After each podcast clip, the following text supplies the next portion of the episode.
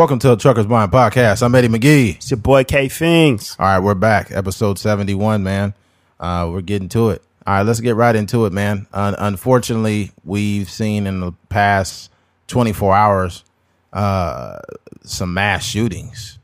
And I mean, this is not a rare occurrence. Like, it, it has become almost a part of American culture almost in, the, in the recent years, all these goddamn shootings. Um, but here's the thing. The only the, really what really bothers me, this is just me, is when these things happen, instead of like you know being empathetic towards the families or the people who have uh, been slain in these killings, the first thing people do is push their agenda like immediately. They're like these liberals or all these conservatives, and it's like, bruh, like these are people's lives we're talking about. I just I just think that the issues people, you know, uh, issues people bring up, it's kind of it's kind of fucked up. You got people going through like insurmountable, you know, pain, and all you could talk about is like, you know, if it wasn't for Trump or if it wasn't for, and it's just like, look, I get it. There's, you know, there's, you know, there's a story uh, behind the shooting and what the guy, the guy had put Trump's name in guns and shit like that. You see where he wrote his name in guns? It said like you didn't see that, and like in like in uh, you know how you make like a snowman with with snow. Instead of that, he made like Trump's name with guns. Yeah. Yeah, but yeah, it's pretty weird. Uh, Yeah, for sure. there's a whole lot that we'll be getting into. Um, but yeah, what what do you feel, Keith? Uh, Keith? Yeah, I think I always talk about how we can't really make any sort of progress or get anything done when we're just arguing on the internet, Right.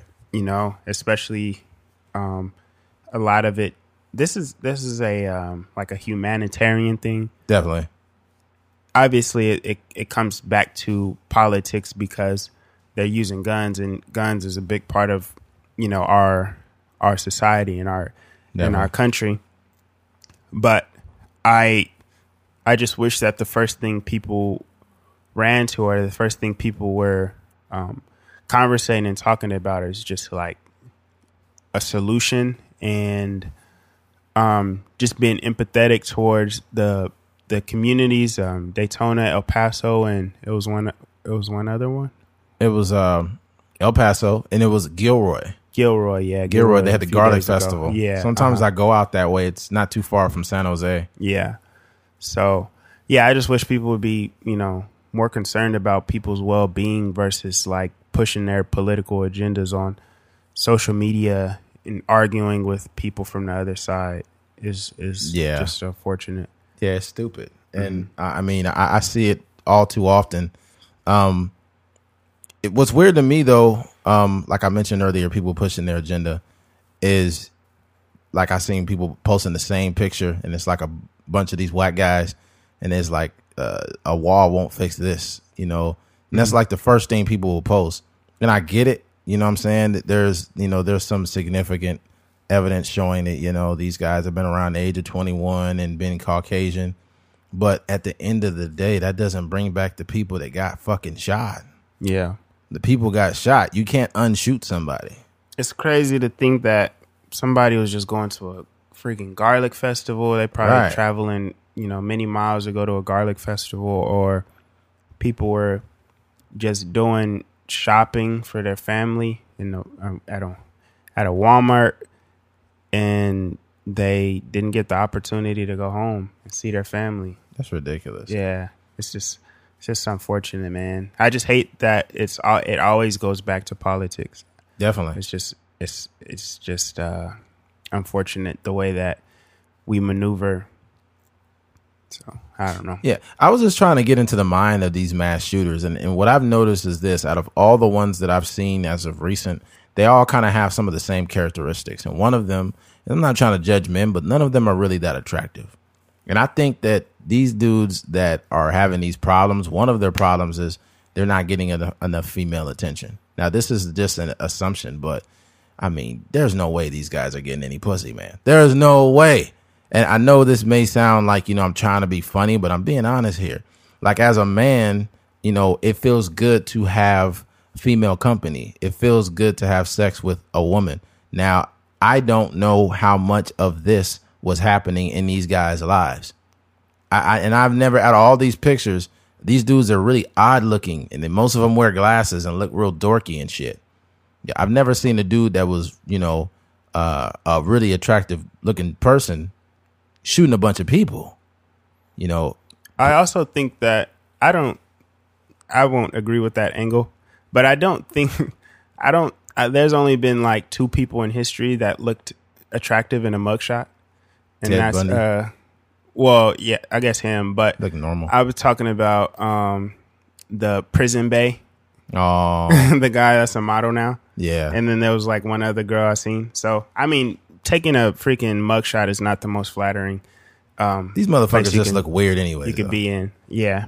These are some Area 51 looking motherfuckers. Yeah, but I also think that like your looks only play a small part in actually getting female attention. Yeah, There's a lot of ugly people that be getting all kind of girls. yeah. But if you're an odd motherfucker, then you're not getting shit. I think that's one of the problems. That's just one of the elements. Yeah, But you know, and this is assumption. Like this is all hypothetical. This is not like me, like literally making like I have scientific evidence behind.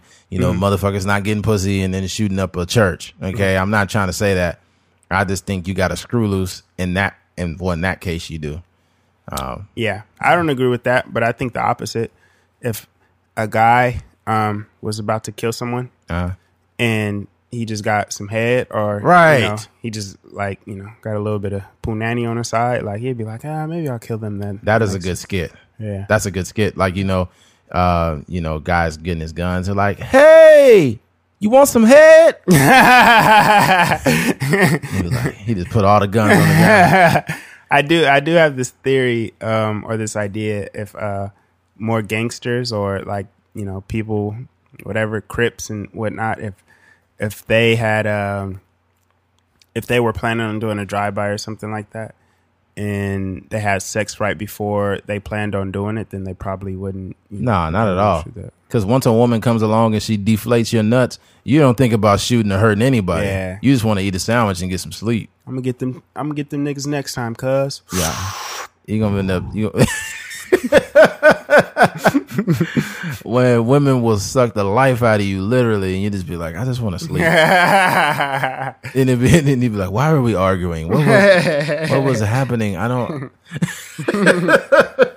That's funny. Sex can save lives. Yeah, I just think have a shirt. I don't think that people. I think that uh, there's too many men that constantly run around with all this this anger and hate and testosterone, and and I just think that a woman comes along and and kind of like I don't know, she comes along and kind of like gives you this like therapy almost. Mm-hmm. You know, just like you know, just having that interaction with women is kind of therapeutic. You know, Yeah. and I, I mean, I can't speak for everyone, but yeah. you know, you kind of need that balance sometime. And if you never get that attention, that's the only assumption that I'm making. And I'm not saying that they're shooting people solely because they don't get female attention. I think there's so many other, you know, um, there's so many variables, but that to me, that's got to be one of them. That's got, it's got to be one, man. I don't know how many of these guys were married or had girlfriends. Yeah. I don't know. I, I wouldn't agree with that. I just think like as far as like crazy like serial killers and murderers that be popping up, it's a it's a freaking melting pot of like personalities. Right. Like I just watched Once Upon a Time in Hollywood and and part of it it's like a it's like a uh like a fictional play on actual events. Uh-huh. That's a Quentin Tarantino movie. Uh huh. So it follows like these two actors that um they're like one is like a he's like a TV actor. He plays in um, a couple different TV shows and he's he he got into a couple movies. And then there's a stuntman. The TV the TV actor is Leonardo Leonardo DiCaprio. The stuntman is like basically his stuntman his side like is one of his best friends is Yeah. Brad Pitt. Um, and they're both like you know actors, you know, living the life in Hollywood and whatnot. And um, this happens in like 1969, I believe. Uh huh. So it takes place over the course of like six months in 1969, and um, they have like these the Manson girls in there. So you know, like hmm. all those girls that was following Charles Manson. Yeah. and stuff like that. But like they, these are girls that like, you know, this guy is like cuckoo. Yeah. but Yeah. there was a lot of girls following him. Yeah. And like you said, Ted Bundy and a lot of these other people, like they those aren't mass shooting shootings, but like they are serial killers and they didn't have a problem getting Yeah. females. Yeah, they didn't. That that's a good point. But before we just, I mean, look, two things could be two things could be true, Yeah. right? So if you guys see the picture of these motherfuckers, you let me know how you feel. Send me a DM. these motherfuckers look like a science project gone wrong. You know when you go to science fair and he'd be like hypothesis, conclusion. At the end, they just show this mass shooter's face and they'd be like, ugh. what is that? Yeah. Look like you just play like they played like Fortnite and and drank Mountain Dew for fucking two years straight. Yeah. Yeah, I guess. I don't know. yeah. There's a lot, man. I, I, I had a thought about it, but damn it, I totally forgot. I think when you're talking and trying to listen at the same time, and then Keith's telling a story about something different, it just Yeah. fucks you up. I, do, I don't um what I don't want to do is what I think a lot of liberals are doing and Uh-huh. a lot of these people in the media they're blaming Trump for other people's actions. Yeah, you can't do that. We can't we can't not not at all. There's there was people that was blaming gangster rap for murderers and like right. so there's already a precedence created for people you know these are their own people they make their own decisions obviously they can be influenced by whatever but we can't go blaming everyone for everything you can't blame a trucker's mind podcast for um i don't know whatever we consistently talk about and can get you in trouble or something like that Yeah, but don't blame a trucker's mind for pussy juice. It's already been, Yeah. it's been there for years. yeah if you're leaving pussy juice on your work seat um, don't blame us.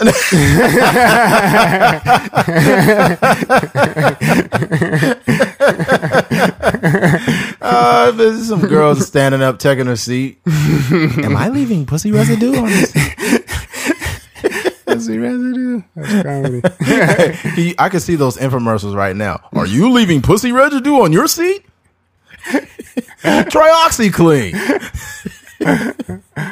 Oh man, that's funny. But yeah, man, I think that's one thing we like to do is we like to.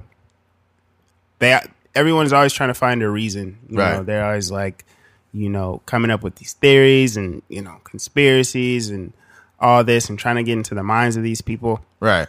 Um, I think honestly, that's like a waste of time. I I think that, and it's a popular thing to say that um, to blame everything on Donald Trump. That could be something like he could literally have no Yeah. even in the gov even in the in the government there could be stuff that he literally has Nothing no control over Yeah. yet they would always blame him Yep. you know what i mean there's certain protocols that presidents and the government have to go through to even you know get bills passed and stuff like that but you know yet and still they want to Yeah. they just want to blame the figurehead i guess Yeah. They did this shit with Obama, man. uh-huh You know, this we're, we're culture we're culture of people that love to blame people. We don't have accountability for ourselves. So Mm-hmm. You know that's what we you, you're used to doing. I'm sure somebody probably broke their sprinkler head and was like, "Fucking Obama." Mm-hmm. We back back when we had Bush in here, we made the sprinkler head stronger. I'm tired of this. Yeah, I'm so sick. exactly. I'm so tired of this nigger Obama. I'm just Yeah. get him out of here. yeah I, that's like you know like somebody's cell phone could not be working or whatever and they always just want to blame somebody Yeah. like what the heck You're like, dude, yeah, but at the end of the day, and I know it may sound asinine, like, no, we have to blame, we have to blame the president for this. Look, man, at the end of the day, I understand that being being a person and being the leader of the free world and messaging is important, mm-hmm. you know. But at the end of the day, I think you cannot be so impressionable that you receive someone's message and you mutate it into something else. yeah I think that's on you at the end of the day. Mm-hmm. And You know what I'm saying? I, I think it's some people that could have took what you know Barack Obama said out of context and mutated it into something else. Mm-hmm. You know, and it's just like, bro, it, like with this here, thi- it's just I don't know. It's so many layers to it, and I, I really we don't really like getting into politics. yeah Um, but goddamn, man, Donald Trump is also not the first racist president. nah, No. and there haven't been like any sort of there haven't been mass shootings at this rate ever before. So what do you have? What do you guys have to say about that? Mass shootings weren't a thing. Like this is still pretty new.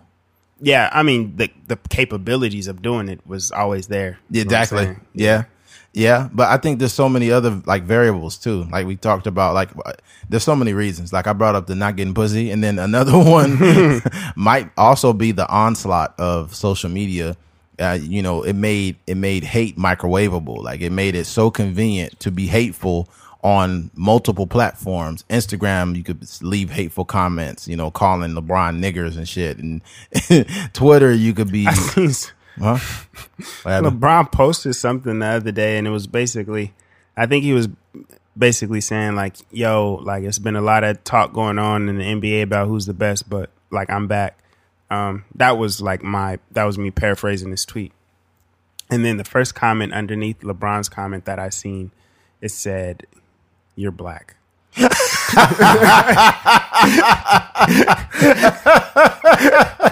Are you serious?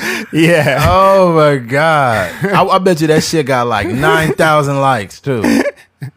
Oh my god! It's probably some fucking thirteen year old white kid. It's hilarious. those racist tweets don't get that much steam though. Nah, but that should be funny though. Yeah, that mug was comedy. Like I'm not like when I see shit like that, I ain't even offended about it. I just be laughing. yeah, I couldn't even be mad at that one. Oh my god. Yeah, but it just it just made uh social media made hate more convenient. So that I think that's one of the contributing things. It also it helped create a subculture of mentally ill people who probably have this ideology that they all can buy into. Mm-hmm. So they go into these weird chat rooms of a bunch of motherfuckers not getting pussy. and they're like, you know what I want to do? I'm tired of this. And it's easy to become a part of hate. It doesn't take any, you know, it, it takes no effort to be a nobody and a hateful person. Yeah. But it takes effort to be a, a, contr- a contributing person in society. So it's easy to hate Mexicans. It's easy to hate Muslims. It's easy to hate brown people. It's easy to hate the world. Mm-hmm. You know, but it's in, in order for you to be a loving, openly caring person, you actually have to put effort into that. And some of these people have given up on themselves. Mm-hmm. So it's a lot easier for them to become a part of these subcultures that inflict pain. Mm-hmm. Look, and here's the thing I don't, I'm not encouraging suicide at all. I'm not doing that. All I'm saying is if a person knows that they want to inflict bodily harm on strangers, just go shoot yourself, motherfucker. Okay? Yeah. Just shoot yourself. Okay? And I'm not trying to, you know, like I said, I'm not encouraging suicide. But I have um, a fucking baby got killed, man. yeah. Like, dude, you would have been better off taking care of yourself. Yeah. I have this um idea. It's more of like an Andrew Schulz uh, Uh-huh. level of comedy, Yeah. But it's like, but essentially you would you would offer like mass shootings on a select um, number of people to where like you can sign up or you can pay to do something or like they would select like the craziest people that were probably like like it would be based on like Google searches and stuff like that. Yeah, yeah, yeah. Yeah, and like what kind of guns and stuff they already own and how crazy they are and you know the kind of hate speech that they're spewing on the internet. Yeah. And then what it would offer them like mass shootings of like a group of people like maybe this this is going to sound crazy because it's not in the context of a joke, but like people with STDs.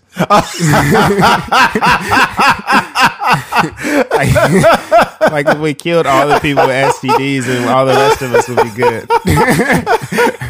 Oh, dang. oh, man. Usher going to be in there like, what's going on, oh,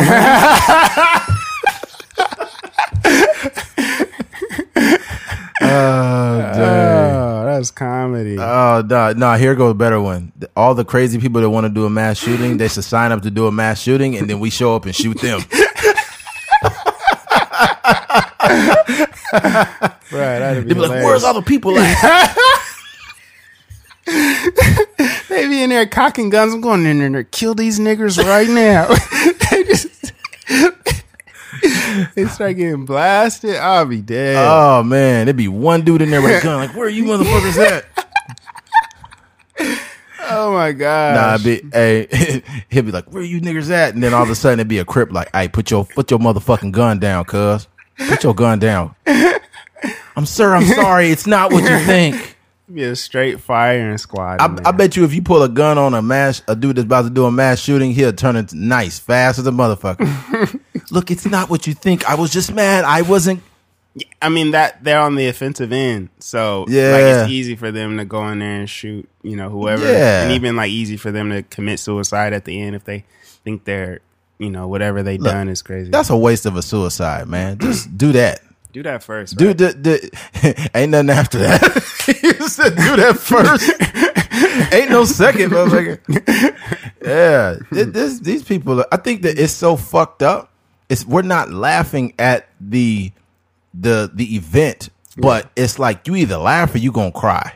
That's real. You know, because this shit is fucked up. And it, and what's crazy is me coming up. I'm I'm only 34 years old, so I'm not really that old. Yeah. But I grew up without mass shootings. The first shooting that I remember being a mass shooting was in Columbine, Colorado. And I was in the eighth grade, and we were like, oh my God, somebody shot at a school. And the world was shocked. Yeah. The world was fucking shocked. And these things were not common occurrences. Um, and then as time progressed, you know, you start seeing. I seen a stat today. I believe it said there was more mass shootings than there are days in 2019. what? I don't know if it was true. I just read the headline, That's. I think that's inaccurate.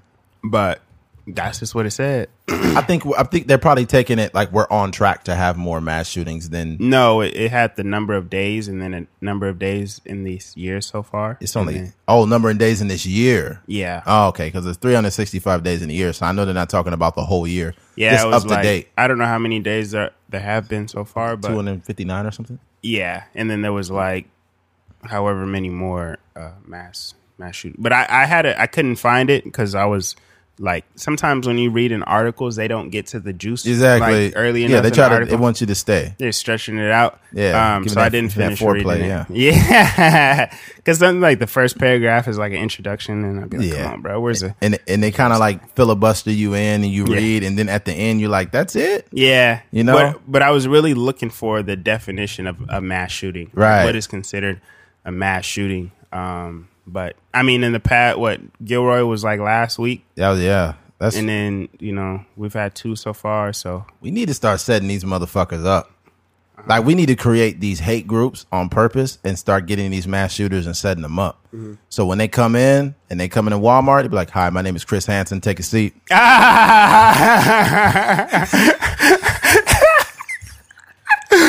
Bro, that's comedy. You gotta use. We can we can have a killer bit. Well, that's probably I shouldn't have said. no, bit. we have a really good bit. Like if we just like morph this whole content Yeah. into that'd be dope though. But um, that's comedy. This nigga said, "Hi, my name is." Take a seat. Oh man. Oh dang! but I think that would be in the context of a joke. That'd be hilarious material. Like the mass shooters start setting the mass shooters up to when they show up to the scene, we just shoot them. so you get enough mass shooters getting shot, they're gonna start giving up Yeah. because they can't. Can you twice. imagine? Can you imagine if we foiled every mass shooting? Mm-hmm. If we start, we see a motherfucker in a parking lot with a gun, and we like, oh, there he is. Pow! Get him. There's, I, I mean, like, dude, there's so much artificial intelligence out there. I think Yeah. that something like that is possible. Definitely. because it's always we always revert back to look at their search histories, mm-hmm. look at what they've been posting on social media. And at the time, like no one deems it as a red flag. And then all of a sudden when they die, they're like, Oh, I can understand why he would shoot everybody because he was like putting Trump in freaking guns. Like Yeah. spelling out Trump with guns and you know, saying he hate Mexicans and like Yeah. I hate Mexicans, but I love Mexican pussy. And uh, He didn't say, he didn't say that. First of all, let's cl- hold on. First of all, this guy, no, he just hated Mexicans, bro. This guy was a loser. And first of all, if he had ever gotten Mexican pussy, he would not be doing a mass shooting. That's some good stuff.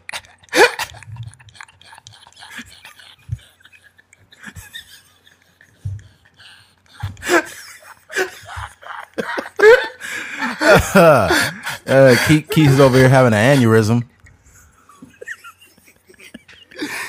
It's funny because it's just a, his, a history. You know?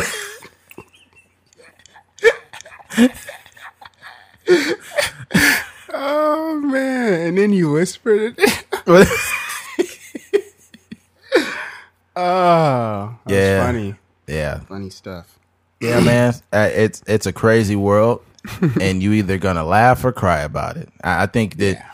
I think that me and Keith we are serious about it, and we you know we we put things in context. Yeah. in no way, shape, or form are we joking about something like this. Lives were lost. Things are happening. Um, the unfortunate thing ultimately is that I think as these shootings are happening, we're becoming more and more desensitized. As much as we don't want to admit it, Yeah. you know, we see it so much that it's just like, hmm.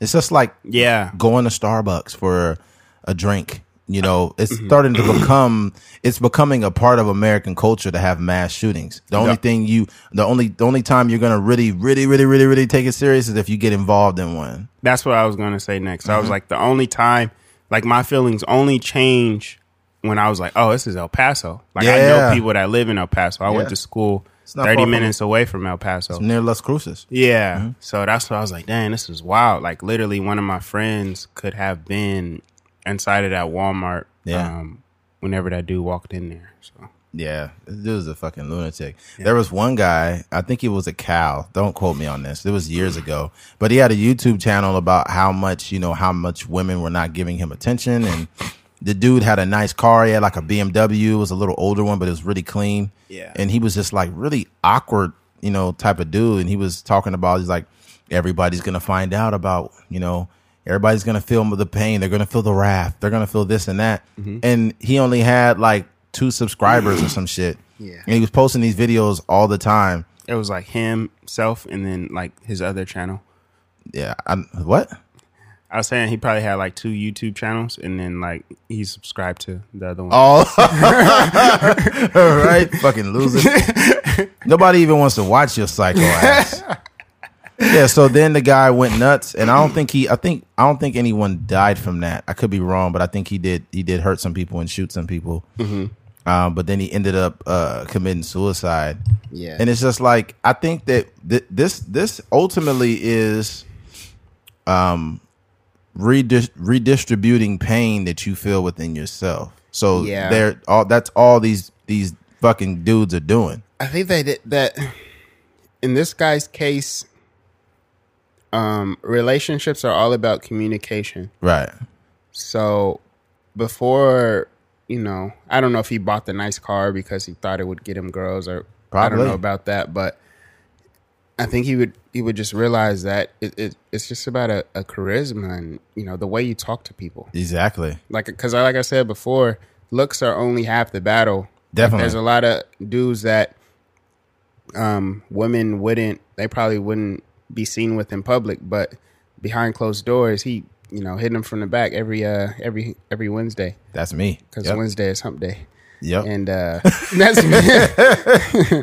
but yeah, um yeah, I, I just you know for people in those cases or whomever out there, I just hope they would know that it's just communication and you know your looks are you know whatever. Not everyone can look like Brad Pitt, you know what I mean. But Yeah. there's also a lot of guys that are less attractive than Brad Pitt that are also getting women pregnant out here. So Definitely. But I'm sure Brad Pitt has to work a lot less. You know, he's probably just like, What's up? And like, Oh my God, the way he said what's up to me? Oh Yeah. my God. yeah, I'm that. Yeah, that wasn't my point though. I I was just saying that you know you can still. I mean, if you're looking like I don't know somebody out here that's not attractive, you can still get a girl. Yeah. If you out here looking like a hamster, good luck. I don't know what's to tell you. Hamsters be getting in. yeah, hamsters be getting yeah, hamsters be getting some of that hamster pussy. Hamsters be getting some of that ham.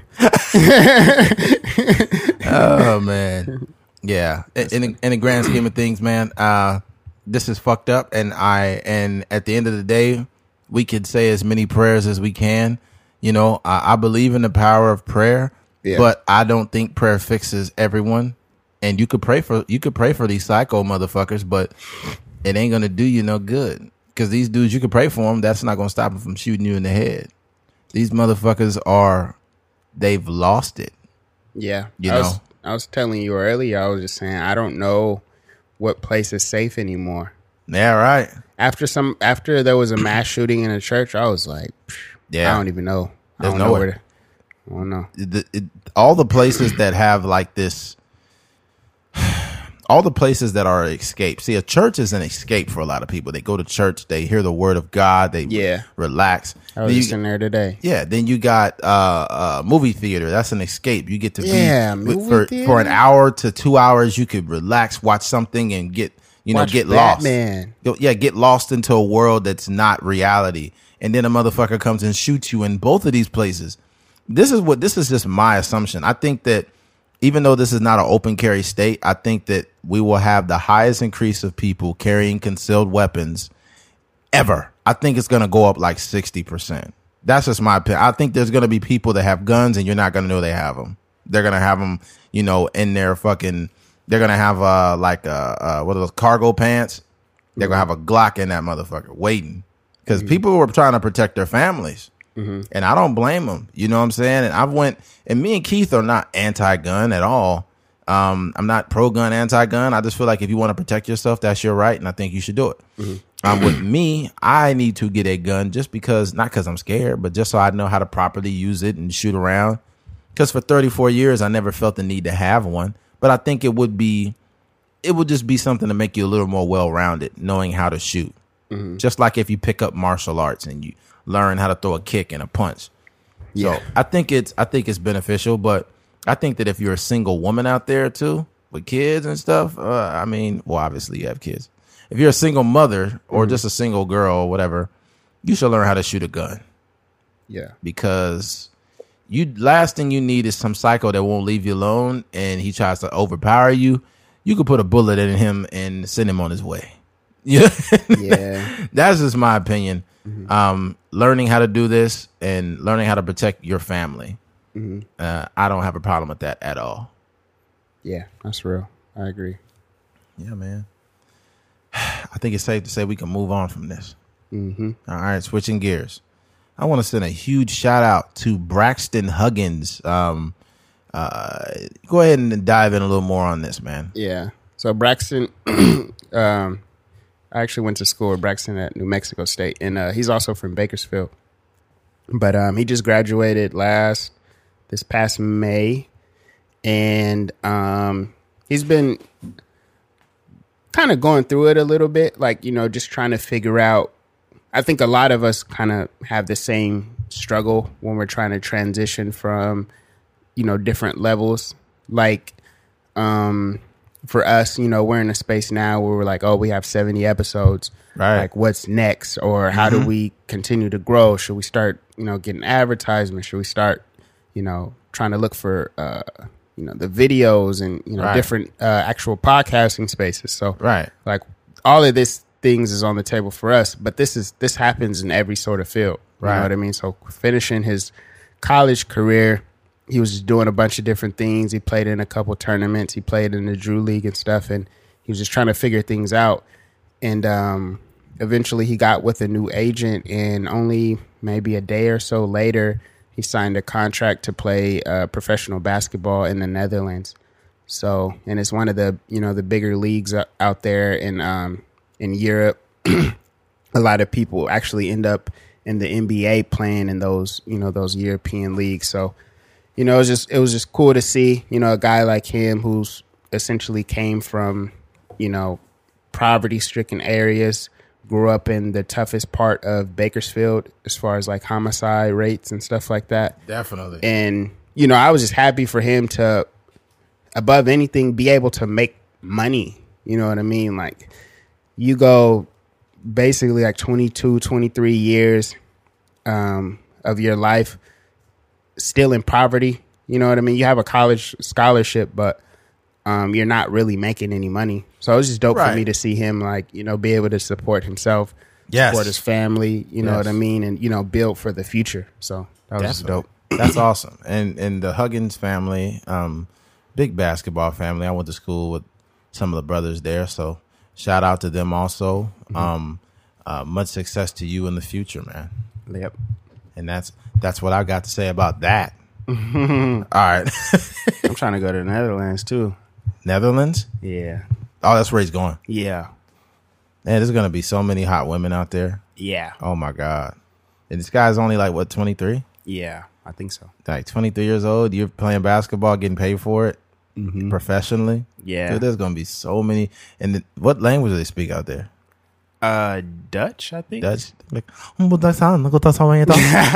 Ese- ese basketball. I said, like, I said, why? I'll be like, I don't know what you said, but sign this NDA. That's funny. All right, switching gears. Sugar addiction. We are a culture of people addicted to sugar, and we don't even realize it. I was Yeah. looking at some stats, and, and it said that children under 12 years old eat up to 49 pounds of sugar a year. That is ridiculous. Yeah. I seen it. What fucked me up is like when I was a kid, we had basic cereals, you know, Honey Cheerios and Frosted Flakes and shit like that. But they've stepped the sugar game up so much on these cereals now. They got Sour Patch Kids cereal, Ah, I seen that. dude. What are you doing? They have Honey Bun cereal. Mm. Honey buns don't belong in a bowl of cereal. What the fuck? they are giving these kids so much sugar and chemicals that by the time they turn 25, they're going to be fucking turning green. like, this shit ain't good, man. Yeah. It's way too much sugar. There's sugar in everything. There's some sugar in things that there shouldn't even be sugar in. Uh-huh. I think that the average adult should not have over 30 grams of sugar a day, minimum. I mean, maximum, excuse me. Uh-huh. And I've been watching my sugar. I've been making sure it's in the 20s or in uh, 30 grams max because you eating, if some people eat over 100 grams of sugar a day, dude, you basically are like a walking Kool Aid man at that point. you walk around this motherfucker like, oh yeah. How's it going, buddy? Oh yeah. that's how I know. That's how I know you really the Kool Aid man. You can't even respond with a normal like response, like, "Hey, how you doing?" You just like, "Everything's great." Got some sugar in my tank. nah, man. Um, not only do children under 12 eat 49 pounds of sugar a year, but the average American consumes almost 152 pounds of sugar in one year. This is equal to three pounds or six cups of sugar consumed in one week. That's crazy. Bruh, stop it. Mm-hmm. Stop it, dude. Like, we are like, we are turning into like the Barry Bonds of diabetes. we are knocking motherfucking diabetes baseballs out the goddamn stadium because you want to eat a whole apple pie. You want to. Here's the thing: people don't realize it. They think that they're doing a, having a harmless treat. Do yourself a favor, because I don't want to do the research right now. If you go to Starbucks and you get one of those creamy, sugary drinks every day, go online and see how much sugar is in it. And I can guarantee you, there's about 71 grams of sugar in one drink. What's the um, downfall of eating so much sugar? Uh, the downfall of eating so much sugar, um, it's been directly connected to like hypertension and high blood pressure and all of these really bad things. Yeah. Um, it's horrible for you. It can make you really ill, very sick. Um, it's just not, and, and sodium is no better. Mm-hmm. I think that they're they're a deadly combination. When you eat a eat a diet high in sodium and sugar, then you are literally asking like you're turning yourself into a science project. The body was not meant to consume that much sugar and sodium. Mm-hmm. You know, that's why when people say, "Oh, your eyes like, oh man, you dropping weight, you working out," they'll be like, "Nah, I just stopped drinking soda." And you'll be like, "Really? That's all you did?" They'll be like, "Yeah, I just stopped drinking soda." And that is how bad soda is for you. Mm-hmm. One Pepsi has like 62 grams of sugar. Mm-hmm. That is literally over two days worth of sugar for me. So you have in one can what I have in two days total. Think about that. That is nuts. Hmm. And whenever I have a high sugar day, like I feel weird. Like I feel weird. Like one day I had like uh, some cookies and I had like two honey buns and I had like something else and I was just feeling like weird. Like I couldn't really explain it. Mm-hmm. And I was like, I just don't feel right. And people eat like that every day, bro. Mm-hmm. Yeah, it's just not. And the shit we're eating is not even real sugar. It's not cane sugar. Yeah. It's that gran. I think it's like that granulated shit. or whatever it is, and high fructose corn syrup. Yeah. That shit's horrible, man. Mm-hmm. Yeah. I don't have much to say, but I, I agree. Yeah, I think uh, I consume a lot of sugar myself, so I'm just chilling. One thing that does bother me though is that my niece eats a lot of. I think she is like definitely like a victim of that. Yeah, She's addiction. three years old, but she like she could wake up asking for ice cream or Oh man, any sort of candy. I'm like, yo, y'all gotta stop giving this little girl candy that often. Like me, I'm grown. Like I, you know, if I get diabetes or whatever, um, you know, I lived a cool life so far. I got 70 podcasts, but but she young. uh, oh dang. Uh, it'd be funny. You see the tombstone. It's like uh, had seventy one episodes of Trucker's Mind podcast. Complications of diabetes. It's crazy, man. Some and I be seeing like the stuff that and, and this is no. Everyone has a pretty bad diet. This in general in America. Yeah, But you'll see, like, it kind of turns me off when I see like women just eating ridiculous stuff, eating burritos with uh, nacho cheese and, why, why and- women? huh? Why you say women? Let me explain. Oh, Americans in general have a bad diet. But if I'm like talking to a, a woman or whatever, and I see that she just has like she's reckless, like she doesn't care about her body at all. I like women who consider them their body, at least work out and try to eat a okay diet. You ain't got to eat perfect. We all don't eat perfect. But if you're eating burritos with nacho cheese and motherfucking uh, uh, fried chicken and, and and hot Cheetos in a burrito, I'm just like, that's just sounds disgusting. And then you're drinking it with a Slurpee, and it's like, damn, like all that sugar. Like, come on, man, you don't care about yourself. Like we're we're in our 30s, which is different. Like I'm in my 30s, so if I see a chick that's eating like that in her 30s, then she just doesn't give a fuck. yeah. That's too much. All that sugar, man. Mm-hmm. You imagine, man, that man, it pussy pop. you? You imagine, man, bad man, man. that pussy probably sweet as a motherfucker. You be eating it like, damn, is this a nectarine? You be eating the pussy like, sad day. is this a ma- is this a mango? you need to get a checkup. Oh man, pussy tastes like applesauce. Hey, I've heard I've heard that though. I've heard that when women eat like a lot of fruit and you go down on them, that it tastes like it has like a taste to it. Well, any sort of, um, like anything that they're eating that that that, that they consume a lot of. Yeah, that is true. down there. That's true. Because I remember one day I was going down on this Mexican girl and I was like, "Oh, is that hot Cheetos?" no, that, Is that salsa?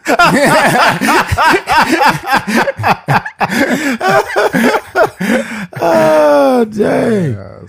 Oh man. All right, folks. Look, look here. I'm a, I'm a, I'm a uh, amateur comedian. okay? like, don't take this literally. I did not truly go down on a girl and taste hot Cheetos. Okay, I know you wish that was the truth, but it wasn't. That's funny.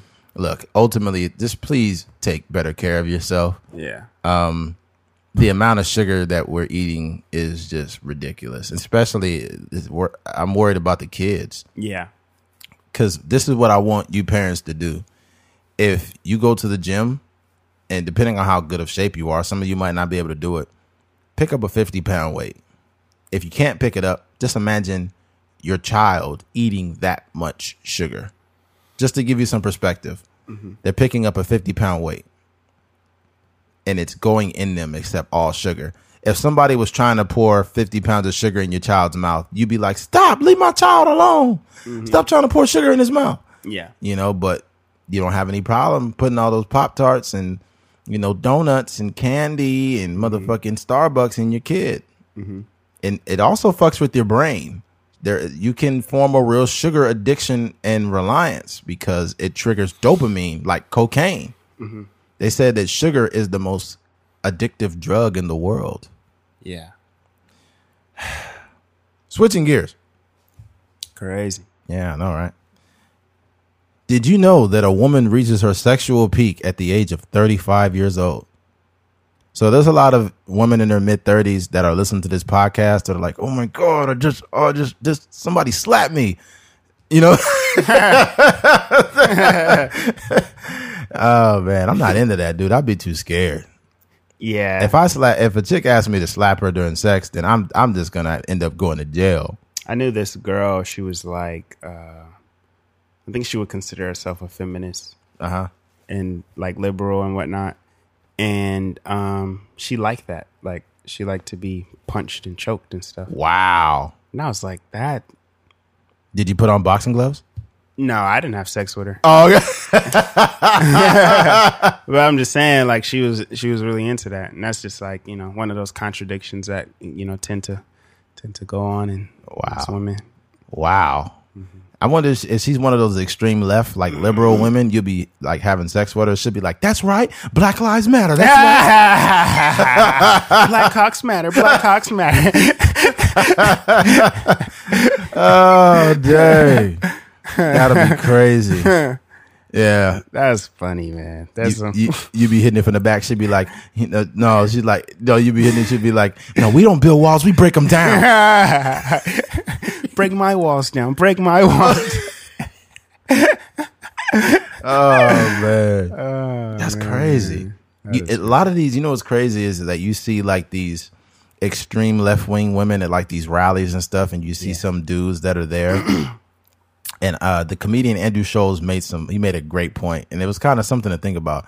He said, "Do you think any of those women want to fuck those guys that are at those feminist rallies? They don't want to fuck those guys." Exactly. He said, "They're fucking the same guys they complain about." Yeah, that's true. It's very true. Hey, no, you know what? Here's the thing though. I don't know I don't know how it feels to be a woman, right? Just like people don't know how it feels to be a black man. But I just think that there's certain I scenarios do. Huh? I know, What? what? I know how it feels to be a black man. Well, I'm talking about some people yeah, don't I know. Messing with you. I know. Fucking me up, man. Let me finish the goddamn story. All right. So yesterday I'm going to um uh GameStop to get Madden, which is a, first off is an am- amazing Yeah. just great game. Um I go in there, I get the game and I come out the store and I'm getting in my car and I see this woman talking to another woman they're having a conversation. And the mm-hmm. one that was in the car said, "Hey, so they got any deals in that electronics store? And I was like, nah, they ain't really no deals. I'm just, you know, got Madden. And she's like, oh, so ain't no deals, huh? Like she was trying to like flirt with me. And then the girl that I was know what to say. the woman that was with her was just staring at me. Right. So now I'm in this awkward position. And then she said, Oh, so what do you oh, so what you getting into later? Is anything going anything going on in the town? Like basically insinuating like that she almost wanted to hang out, right? And I was like, ah, not much going on. I'm about to just go home and play this Madden, you know? and then I got my car and I drove off. but that is not even five percent of what it must feel like to be a Oh, woman. yeah, yeah, yeah. That, that that we don't have any idea how it feels to be a woman because women are put in that position a million times. Bruh, some, oh, I'll let you finish. Yeah. I got excited though. No, no, a million times where there'll be guys whistling at a girl like, "Hey, girl, hey, where you going tonight? Hey, what you doing?" Because some men just act like animals. They don't know how to fucking conduct themselves. You don't have to whistle and try to talk to women like that. Because if you if a woman allows that, she probably got an STD. You know what I'm saying? Yeah, Another way you know how it feels, hold your thought. I don't want you to forget it, man. I'm holding it. All right. Um, another one is when you get hit on by a gay guy. Uh, there was a dude that I knew in college, and you know, I always felt that he probably may have been, uh, possibly have been gay, but I, I didn't really care. He was a cool person, and uh, I ran into him at Walmart because he was working there, and I was like, "Hey, man, what's up, dog?" You know, and and now he's completely out in the open, gay, but that does not fucking matter to me. I know this guy; he's a great guy. So we're talking and Gay whatever. dudes Like, call uh, Walmart bust down my Walmart. What? I said gay dudes call Walmart bust down my Walmart. Oh my god. oh my god. Like I was saying, uh we have a conversation or whatnot. And then like probably about a few weeks later, I get an inbox from this guy on Instagram and he says like, I just want to let you know I always thought you were really handsome. And then I was just like, I left it there and I was like, this ain't from him, you know? Like I'm sleepy. Let me go to sleep on this and then I'll wake up tomorrow and find out what's going on. So I wake up and I look at him like, this nigga really told me I was handsome. so, so I address him. I was like, hey man, I was like, no disrespect, but look, man, I, I just, I, this is, I'm not the guy for that, you know? Yeah. And he is like, and then he kind of like tried to guilt trip me, like, uh, well, God forbid I came out to you or whatever like that. I was just had to let you know how I felt. I couldn't hold it in, this and that. And I'm thinking, like, look, man, like, there's a time and place. It's just not with me Yeah. you know and i respected him but then i also understood from at that moment that if a, a, an aggressive gay guy that's hitting on you think about how many aggressive men that hit on women like that Yeah. think about it Mm-hmm. so that's just some perspective Yeah. You were sitting on something man go ahead Yeah, I don't want to sit on nothing. But uh no No, there was a guy. So there's this guy that my my little brother works with, and um, he's uh, I don't know what he does. Well, like his obviously his job is working with uh, working with my brother. They work at a call center, and then outside of that, I think I don't know what he does outside of that, but you know he's a guy in the community. I think he's starting. Um, he recently started a clothing line, and he's been pushing his shirts out. And my brother had a couple of them, and um, he showed me them, and they they you know it's a cool little simple shirt yeah and um I don't know what happened or how it happened. I guess my sister, my little sister, eh, like messaged him on Instagram Yeah. or something and asked like, "Hey, do you have any more of those shirts?" And then um I think uh, I think he said yeah or something like that. And then she was like, "Cool, like I will I want to purchase like one of the shirts." And then like the conversation kind of like started shifting after that. yeah And he was like, he was like, yeah, I got some. He was like, cool, like I, I could drop it off to you. And he was like, yeah, if you even take a little, like a little pretty picture, I'll post you on, uh, like on my Instagram page or something like that. Yeah, I was yeah. like, what? This nigga sound wild. yeah, yeah But the, the thing is, like, we, me and my brother know this person. Like, we, Yeah. we, we've known him for, I've known him since I was in junior college, Yeah, like, yeah, you know, yeah. like 2013 or something. like Okay. that. And, uh, my brother known him like only probably recently because he, well, he, he's, my brother's known him for a while also because he's cousins with, uh, one of my, with one of his, one of his best friends. okay do i know him No, I, uh, yeah, I, I don't think you would know. oh, okay Um, but yeah, so that like after that, he was like, you know, take a little pretty picture. I posted on Instagram and whatnot. And then she was like, uh, okay. She was like, when can I get the? Sh-? Basically asking when can she get the shirt. He was Yeah. like, well, um, I think no, I think he started like forcing issues. Like, well, I'll bring it to you tonight. like, like where where you at? And then Yeah. she was like, well, I'm getting my hair braided right now. I'm at my friend's house. And he was like, all right, cool. Let me know when you get home. And then um, like the conversation started going from there. And then she was like, um, she's like, don't you know like my brother? Don't you work with my brother? And then he was like, oh yeah, yeah, yeah, that's cool. Like, you know what I'm saying? Me and him work together. He was like, dang, that's crazy. Like, you Keith's brother, that's crazy. And then, like, you could tell it kind of reverted the energy back to trying to holler at her. But it was just really weird. Like, so kind of to go with what you're saying, like, there's a bunch of dudes out here that's that just be prowling. yeah on. they don't give a fuck Yeah. they don't give a fuck I was like, bro, you got a whole baby mama. Like, you just need to worry about yourself. Mm, oh my god Don't talk to my sister. Yeah, yeah, don't don't do that. I think that more than anything, um, I don't know why I brought this whole scenario up, mm-hmm. but yeah, it, you if you see the shit that women go through all the time, like sometimes I hear women say stuff like, "Oh my god, these guys are getting on my nerves. They just keep trying to talk to me and this and that." And I'm just like, "Girl, shut your ass up." Nobody trying to hear you complain about that. Yeah. But then, like when you take a step back, like this shit really be going on. That's And- true. and it's like low key harassment for sure. you know like so yeah i get it but uh, back to the initial uh, uh, topic about women being in their sexual prime at 35 years old. I don't know why it's 35 years old. It's kind of different. That's, that's i would assume like 26 maybe 25 but it'd be women like 35 that really and it's some it's some the only problem with that is is a lot of times women get over the hill in their mid 30s i don't know why. Like their body type. not so much their body, just like I don't know, this Start life, looking like mashed potatoes. life.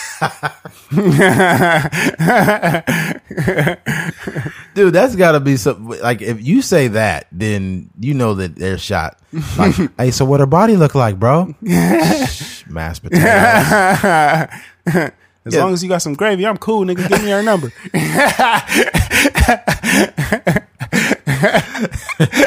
Oh man, yeah. Now that I I think there's some women that I went to school with, man, and we're well, obviously I'm almost in my mid thirties, but I see them and I'm just like, damn, she's still fine. Yeah. And this chick had a there's a, chick I'm not gonna say her name, but uh, she had a huge crush on me in high school, and she was already pretty. But I was almost like I was kind of a square, like I didn't really know what to say, and, and then people would be like, "Man, she like you, bro. Dude, she like you. You need to talk to her, bro." And she was super pretty too yeah.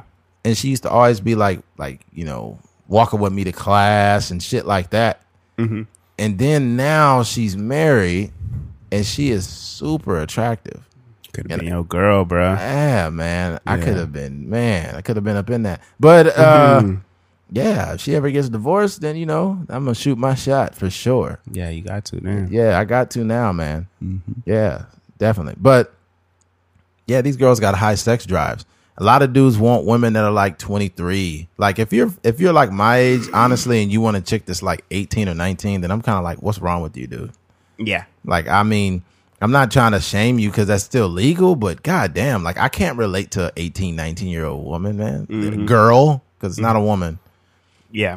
um yeah a chick that's my age their sex drive their sex skills are a lot better too. They got years in the game Mm-hmm. you know they most of them went through their whole phase so they got a lot of practice uh doing what they do and uh 10,000 hours in. yeah they got their 10,000 hours a, of dick so then now now by the time you show up you getting all the skills yeah i met a couple uh back in, in in my day i met a couple professional uh professional sex addicts and uh yeah they're in 30s Crazy. yeah, you wouldn't think that someone that of that age would have a like a crazy sex drive.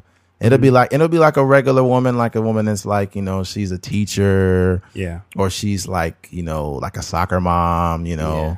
recently divorced. Just seems like a really nice person, but then when y'all like together, they'd be like, "Give me that dick." I'll be like, "Ah." you can have it. You can have it. That's crazy, man. Yeah. Yeah. That's that.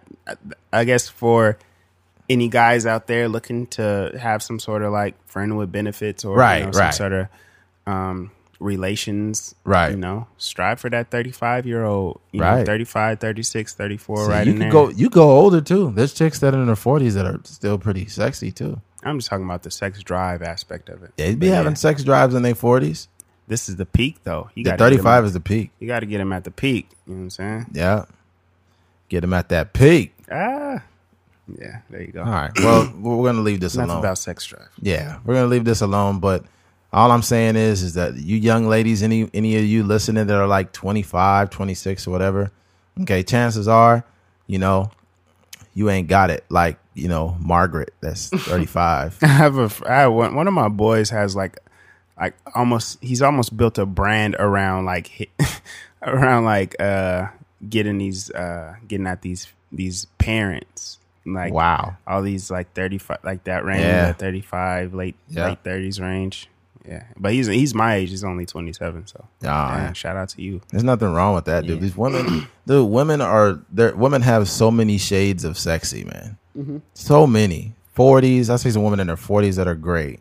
Women in their mid thirties. Women that are from thirty all the way to forty, mid forties. You know, that are all still really intact. I've become less attracted to women in their 20s Mm-hmm. Like if I'm attracted to a woman in her twenties, she's usually around twenty eight yeah because I can't fuck with a chick that's 25. You don't have anything like you. The women are becoming less and less mature at younger ages. Like there was a time back in the 50s or something when a woman was 25, she was already holding down a whole household. Like that is not the same. And men, the same thing. Men are sti- are really stupid. I think Yeah. that uh, I think that you are a man in training probably all the way up to you're 30 years old. Because I could say that I wasn't like a man, man, and had a man's brain until I was like 28, 29, probably closer to 30. yeah That's just me, honestly, being honest. Um, But yeah, it's one of those things. I'm grown up now. I have a podcast. All right. Um, any 35 year olds you know what i'm saying holla at your boy yeah. If you're 35, you know what I'm saying? You want some of this um, podcast, you know what I mean? It's different. of this podcast You know what's funny about the podcast is um I'm seeing people in public and they're not even addressing me by my name. They Yeah. be like, "Hey, what's up, podcast? What's up?" I'm like, "My name is not podcast, motherfucker. It's Eddie." Brand, dude. Hey, hey, podcast. Hey, my podcast. What's up, man? yeah, I was like, "Hey, what's up, man?" That's funny. And we don't even have the video content. Nah, we don't have any video content. Once the video content, like a lot of people, uh, they follow us on Instagram and stuff, Right, right. Because like you, your name is a truckers Exactly, podcast. exactly. But um, it's going to start to get weird. Like I, right, DJ and Chris all the time, They'd be like, it hasn't happened to me really. Like, yeah, um, but more so them, they'd be like, "Yo, man, I was just at the mall, and you know, some girl came up and like say like, oh, are you guys the guys that make movies?" Or they'll be at Taco Bell and be like, "Hey, you guys are on YouTube, right?" And then people be really flustered. right. I'm like, DJ and Chris, them regular niggas. I call him right now. yeah, it's gonna be weird. You, you need to start seeing you on there. It's gonna, you're gonna start getting weird inboxes like Yeah. Keith. I love your podcast, and like when I watch the videos, I just play with myself. that was funny. Oh my god! You know what's funny? Like what I hear the most, like in reference to Keith, I've heard this like many, many, many, many, many times.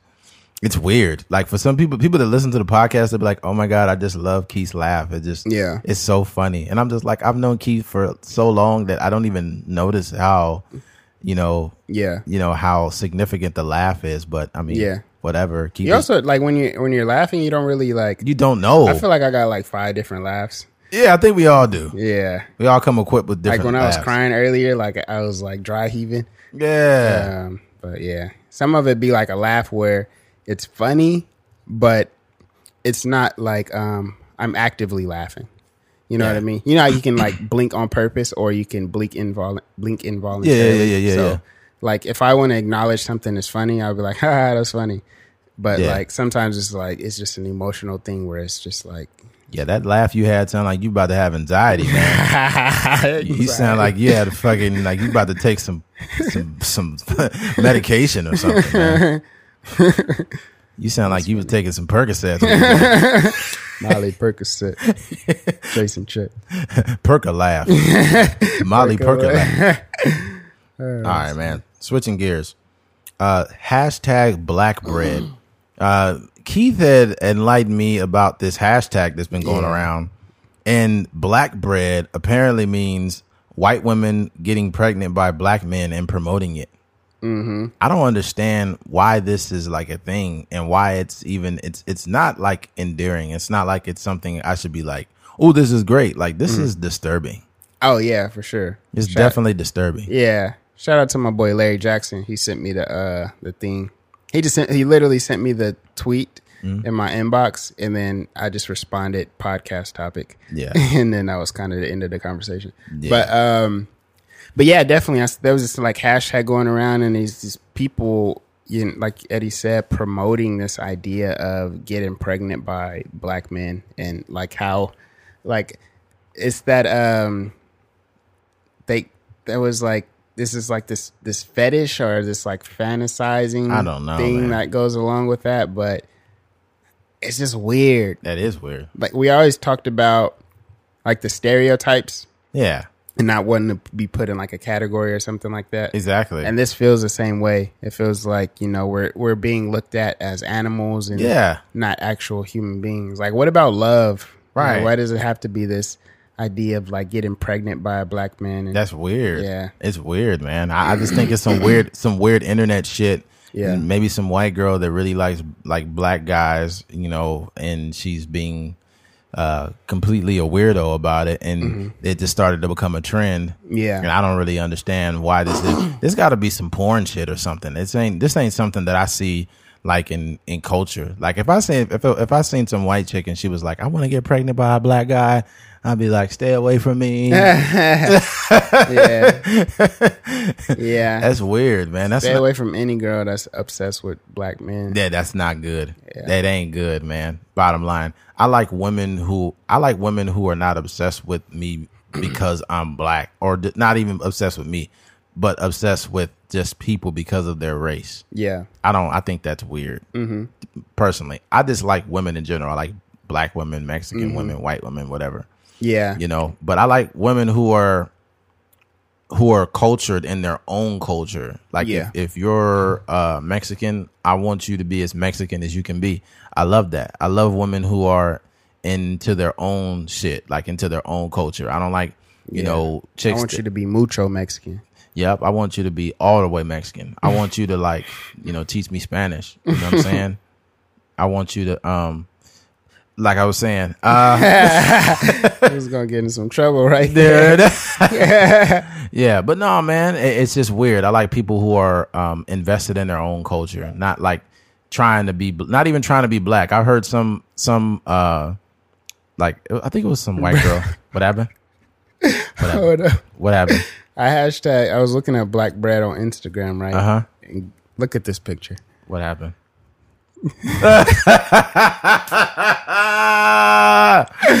it's literally a picture of burnt black bread, like a loaf of bread being burnt. Like bread, like B R B R E A D. Yeah, That's hilarious. Mm-hmm. Nah, nah. I, I, was- I think I seen this white chick a long time ago that was like not even talking like she was black, but talking ghetto, yeah. as if that was attractive. Like, hey, what you doing? What you going on? Like, nah, that's ghetto. That's not. You're not trying to be black. You're ghetto as fuck, and I don't want no parts of that. Yeah, Yeah. So yeah. know. That's right. I think be yourself. Yeah, I, and on the thing, if you is this mostly was going around on Twitter, but um, if you looked on Twitter and you search the the hashtag Black Bred, you'll see it's a bunch of uh pregnant women taking pictures and stuff like that with That's the weird. the hashtag, and you know basically um wanting a celebration for being having a little. Why do you want a baby. celebration for? You just taking dick. What are you doing? I don't know, taking deposit. That's stupid, man. Yeah, That's that's just I don't get it. I think I would be really disturbed if like like let's say some I don't know uh some white guy started up a hashtag and be like and it's like him impregnating black women or something and it's like a bunch of white guys. I'll be like, hey man, what the fuck are y'all doing? Yeah. What's going on? I don't have a problem with anyone doing anything with anyone. I have a problem with this just this idea you know behind it that's why i have a problem that's to me is weird like don't don't treat black men like a novelty you Yeah. know we're human beings we don't deserve to be hashtag like you know if i get pregnant by the black guy he's going to the nba my kids are going to be in the nba it's like uh probably not Yeah, it's, you know, it's a lot of niggas that ain't in the NBA. right Two of them are sitting right here talking to y'all. right ain't no professional sports going on here ain't dribbling or throwing no footballs in this fucking podcast Yeah, exactly. Yeah. Just in in the grand scheme of things, this is just weird. It's just Yeah. another weird internet hashtag that's been going on. I also seen this tweet, um, and it was a head scratcher a little bit because I don't know if this is a real word, but it said, it says that uh, said this this black bred hashtag black bred stuff just sh- just proves that black men are fetishized by other races. Have our what fetishized? Fetishized. Yeah, I don't know if that's a word. He just made. that a fucking typo? that is fetishized. I think he, you know, he just threw that word in there. But Yeah, we gonna have to look that up. I don't know about yeah, I don't know. Yeah, but I get what he's saying. word. I get what he said, but I don't think that women just fantasize about black men like that. I think that there might be sometimes a curiosity, but I think if a girl just likes someone, she likes them. Mm-hmm. I don't think that any woman that has been non-black that I've dealt with liked me because I was black. I think that's the last thing they cared about. I think they just liked me because I was me. Mm-hmm. You know, but there are some girls that love black men though. They're like, I can't mess with nobody unless they black. Uh uh Yeah, And you'd be like, well, that's good for you. Um, it'd be the like a regular, super regular white girl. yeah. You know. It's like, yeah, I dislike black guys. Yeah, be probably like- went to a private school and Right. everything. It's like, dang. Where are you from? Malibu? Where does go? Pepperdine? You went to Pepperdine. Yeah, what is going on here? You're like, what's your name? Uh, my name is Becky Ann. what are you doing over here? Dang. That's how it be, man. I be saying, What are you doing in the ghetto? What are you doing on the east side? Yeah, what are you doing over here with these Crips?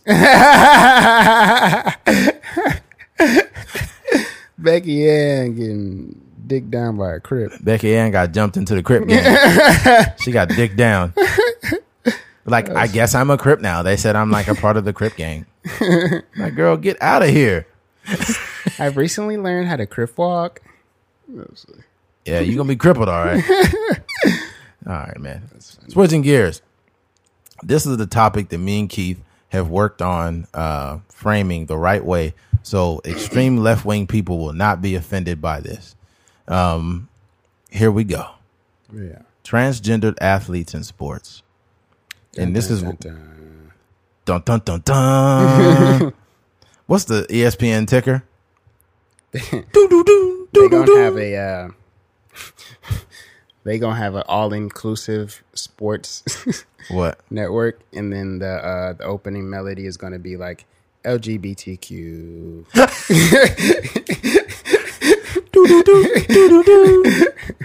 All right, here's the thing. All right, before we get into this, let's be clear. Uh, whatever decision someone chooses to make in regards to their gender, that is their business. That is their right.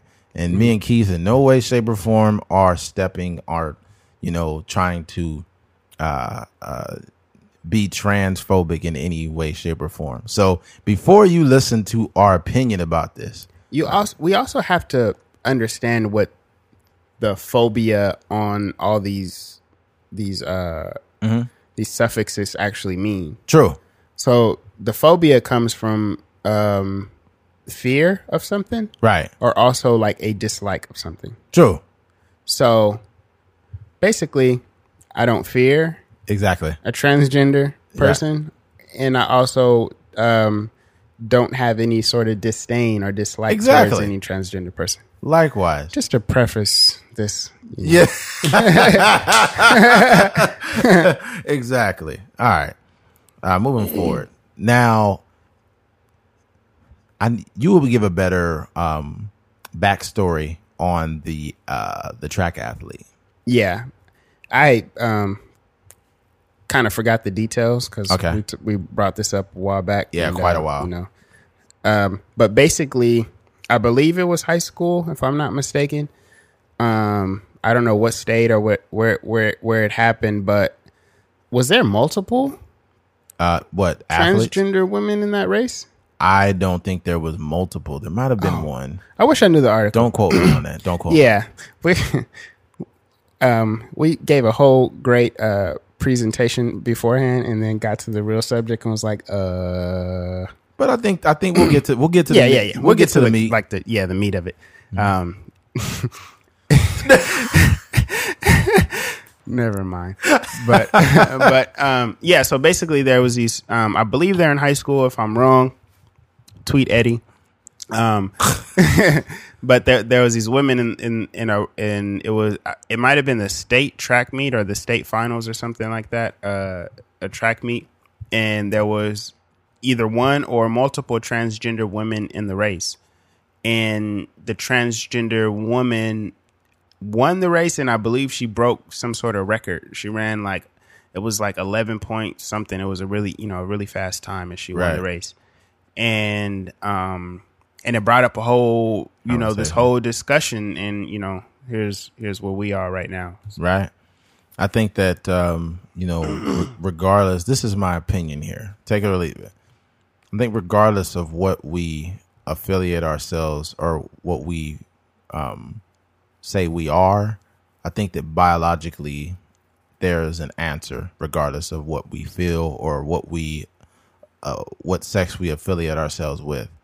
And I think that if you are born as a male, um, you're you have a advantage over women in certain physical sports uh, or like track because you have testosterone, and you know you're producing testosterone. So that's why there's certain things like uh, UFC where you got two guys in there that that are equally strong and slamming them, slamming each other and picking each other up.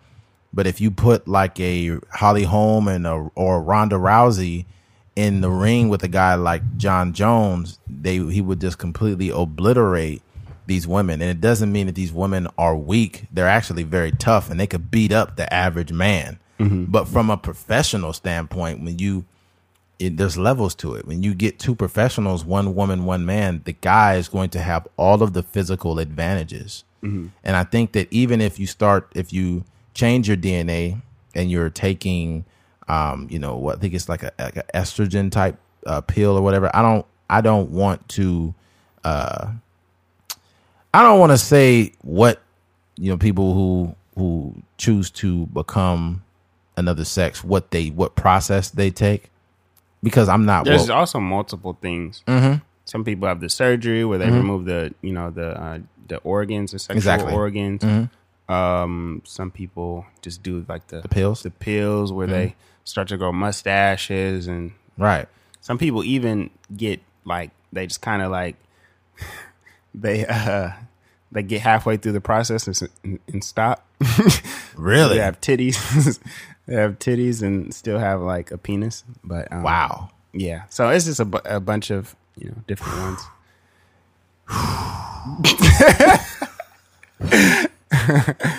wow.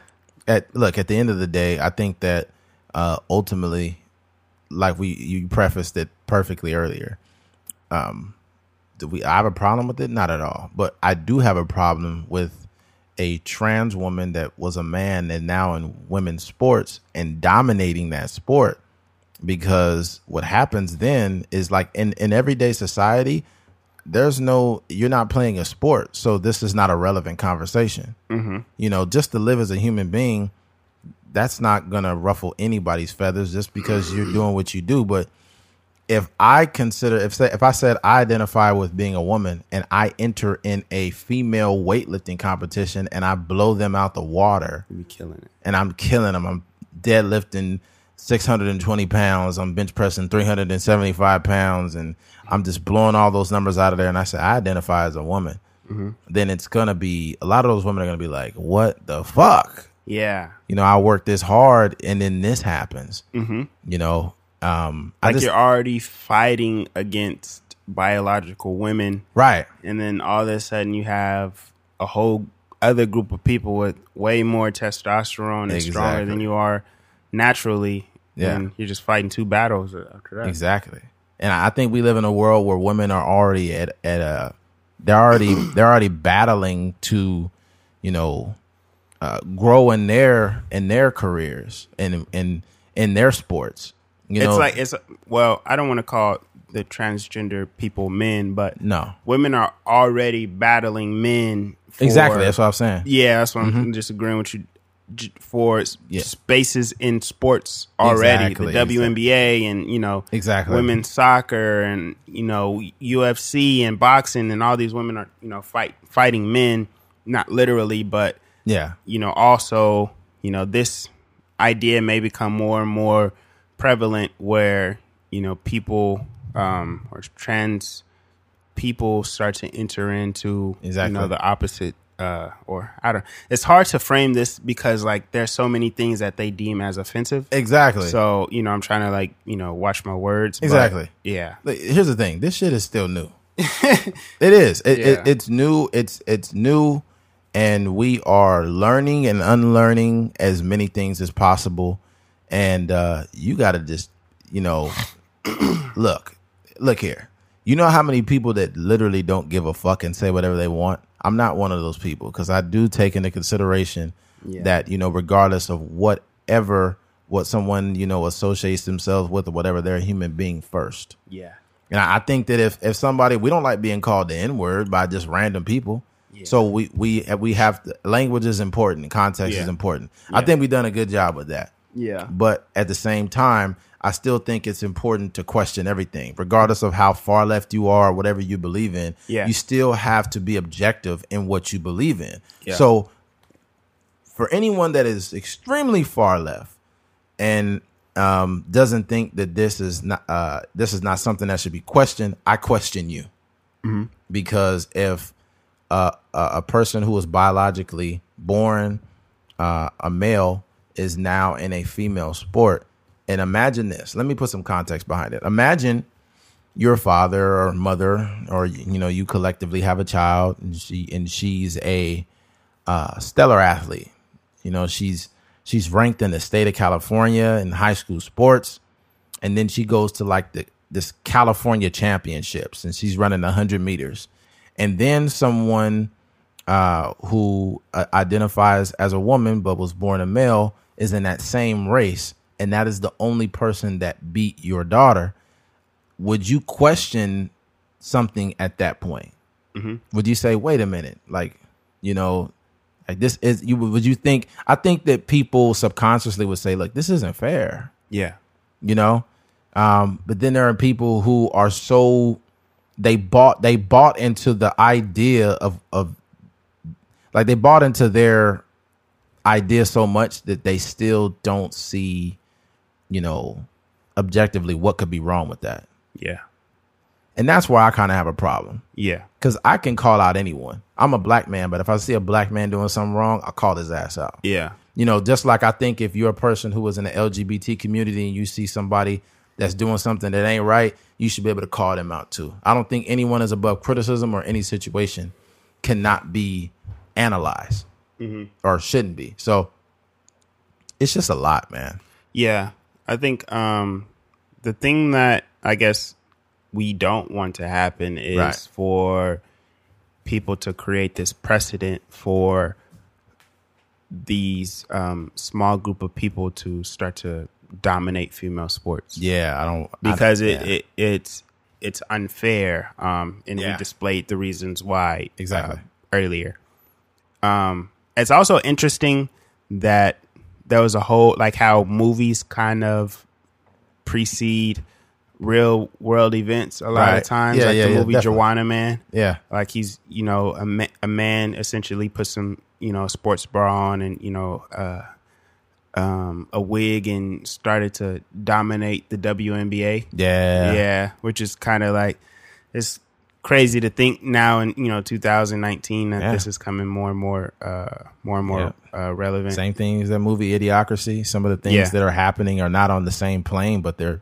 kind of playing themselves out like, yeah in a parallel type way. Yeah, and you know that is just is just crazy to think about that. Um, I had to go back to watch that movie to see actually what they were talking about. Right. I've I've seen the movie before, but um, I wasn't thinking about it on the level that I probably would now. Um, and one other thing that we we discussed previously is I've heard um, multiple stories of transgender um, uh, what you call it, um, uh, male to female competitors, you know, competing in, in women's sports. Right. Um, and it may start to be, like I said before, it may start to become a thing where they're only doing this to um, dominate the sports, the, you know, the women's sports leagues. And like I said, we don't want that to happen. No. But it starts to get a little strange when we haven't heard too many of the opposite. Exactly. You know what I mean? If there if there's a woman or if there's a former woman that presents as a male now and she's not trying to play football or she's not trying to play um, you know, in the NBA or Exactly. you know, whatever the case may be. Um because it, if if that's the case, it should be equal. You know what I mean? Exactly. There should there should be um, the same amount of people, I guess, because for for for it to be this thing now where the these these trans women are breaking records and everything, like it starts to get a little bit weird. You know what I mean? I Yeah. know, and I know that. I guess um, I don't know the psychology behind um, being a trans person, but I do know that people have um, character flaws in them Definitely. that would allow them to be like, hey, I can dominate a sport. Mm-hmm. So I'm just going to, you know, change my gender or do the bare minimum or whatever just so I can be the fastest woman in the world.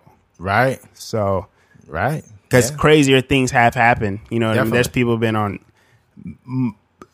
uber steroids, like so much steroids, like their eyes are turning yellow, and then they go down and then they win the, you know, win the Olympics, and only to get caught like a weeks later, and then deny Yeah. it. So I'm just saying, like people do a lot of things to be the best and to be extremely competitive in sports.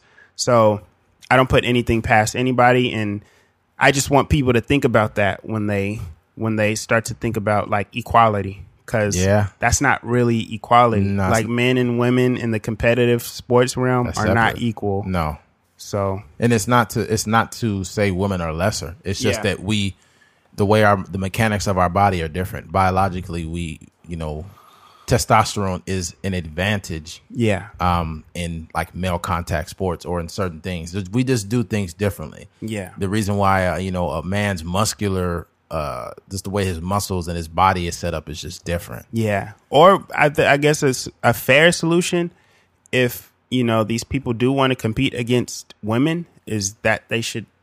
This would be sort of discriminatory, but it would be a way to where it. it I mean, it it would be more competitive. Is Right. like to have like maybe a category. I don't know if that would be offensive or not, but Uh-huh. have a category for for you know female to male or male to female. that's that ain't gonna happen because that's gonna be considered like um some form of prejudice Yeah, I, I can see that, but I'm just saying, like, that to me, that's you know, yeah i just think that this Mm-hmm. is a slippery slope. It's not a slippery slope but it's a it's a touchy subject because what we're doing now is is um we during this time i think that regardless of how progressive you are you still you you can you don't just because you're progressive doesn't mean you need to be delusional. And i think there's a certain amount of delusion involved when you just say this is this way and that's that way and that's it and that's false.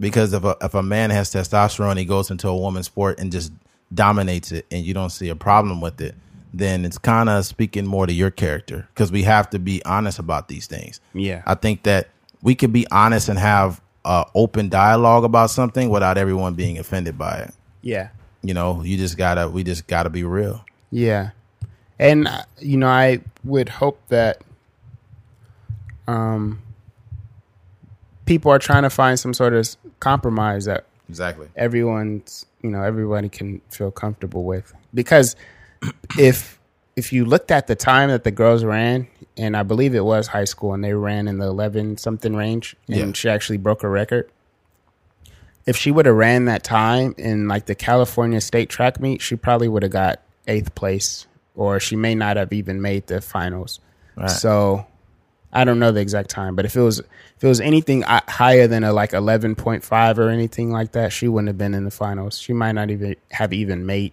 it to the state track meet. So, um, this is to put it into perspective. Definitely.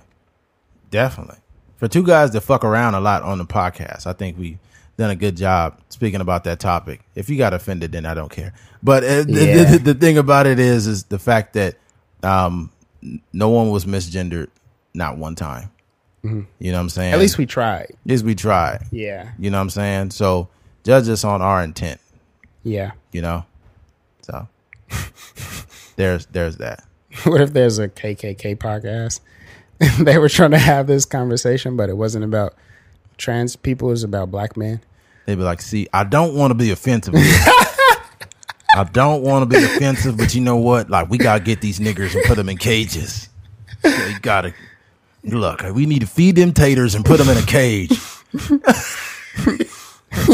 It's like I there's these these these N words and uh they're running rapid out here and uh I know my daughter likes these these these C words, these these cones. oh, sorry. And by cones I meant raccoons. We got a lot of raccoons over here. I live out in North Dakota in the mountains, and they got these raccoons running around here. What I'm saying is, I just think that just because you could jump high and play basketball does not mean you were entitled to my daughter. Okay, LeBron James. This is like I'm cool with these coons. I mean these C words doing whatever the heck they want to with their own kind, but I just don't want them putting their big black penises in my daughter.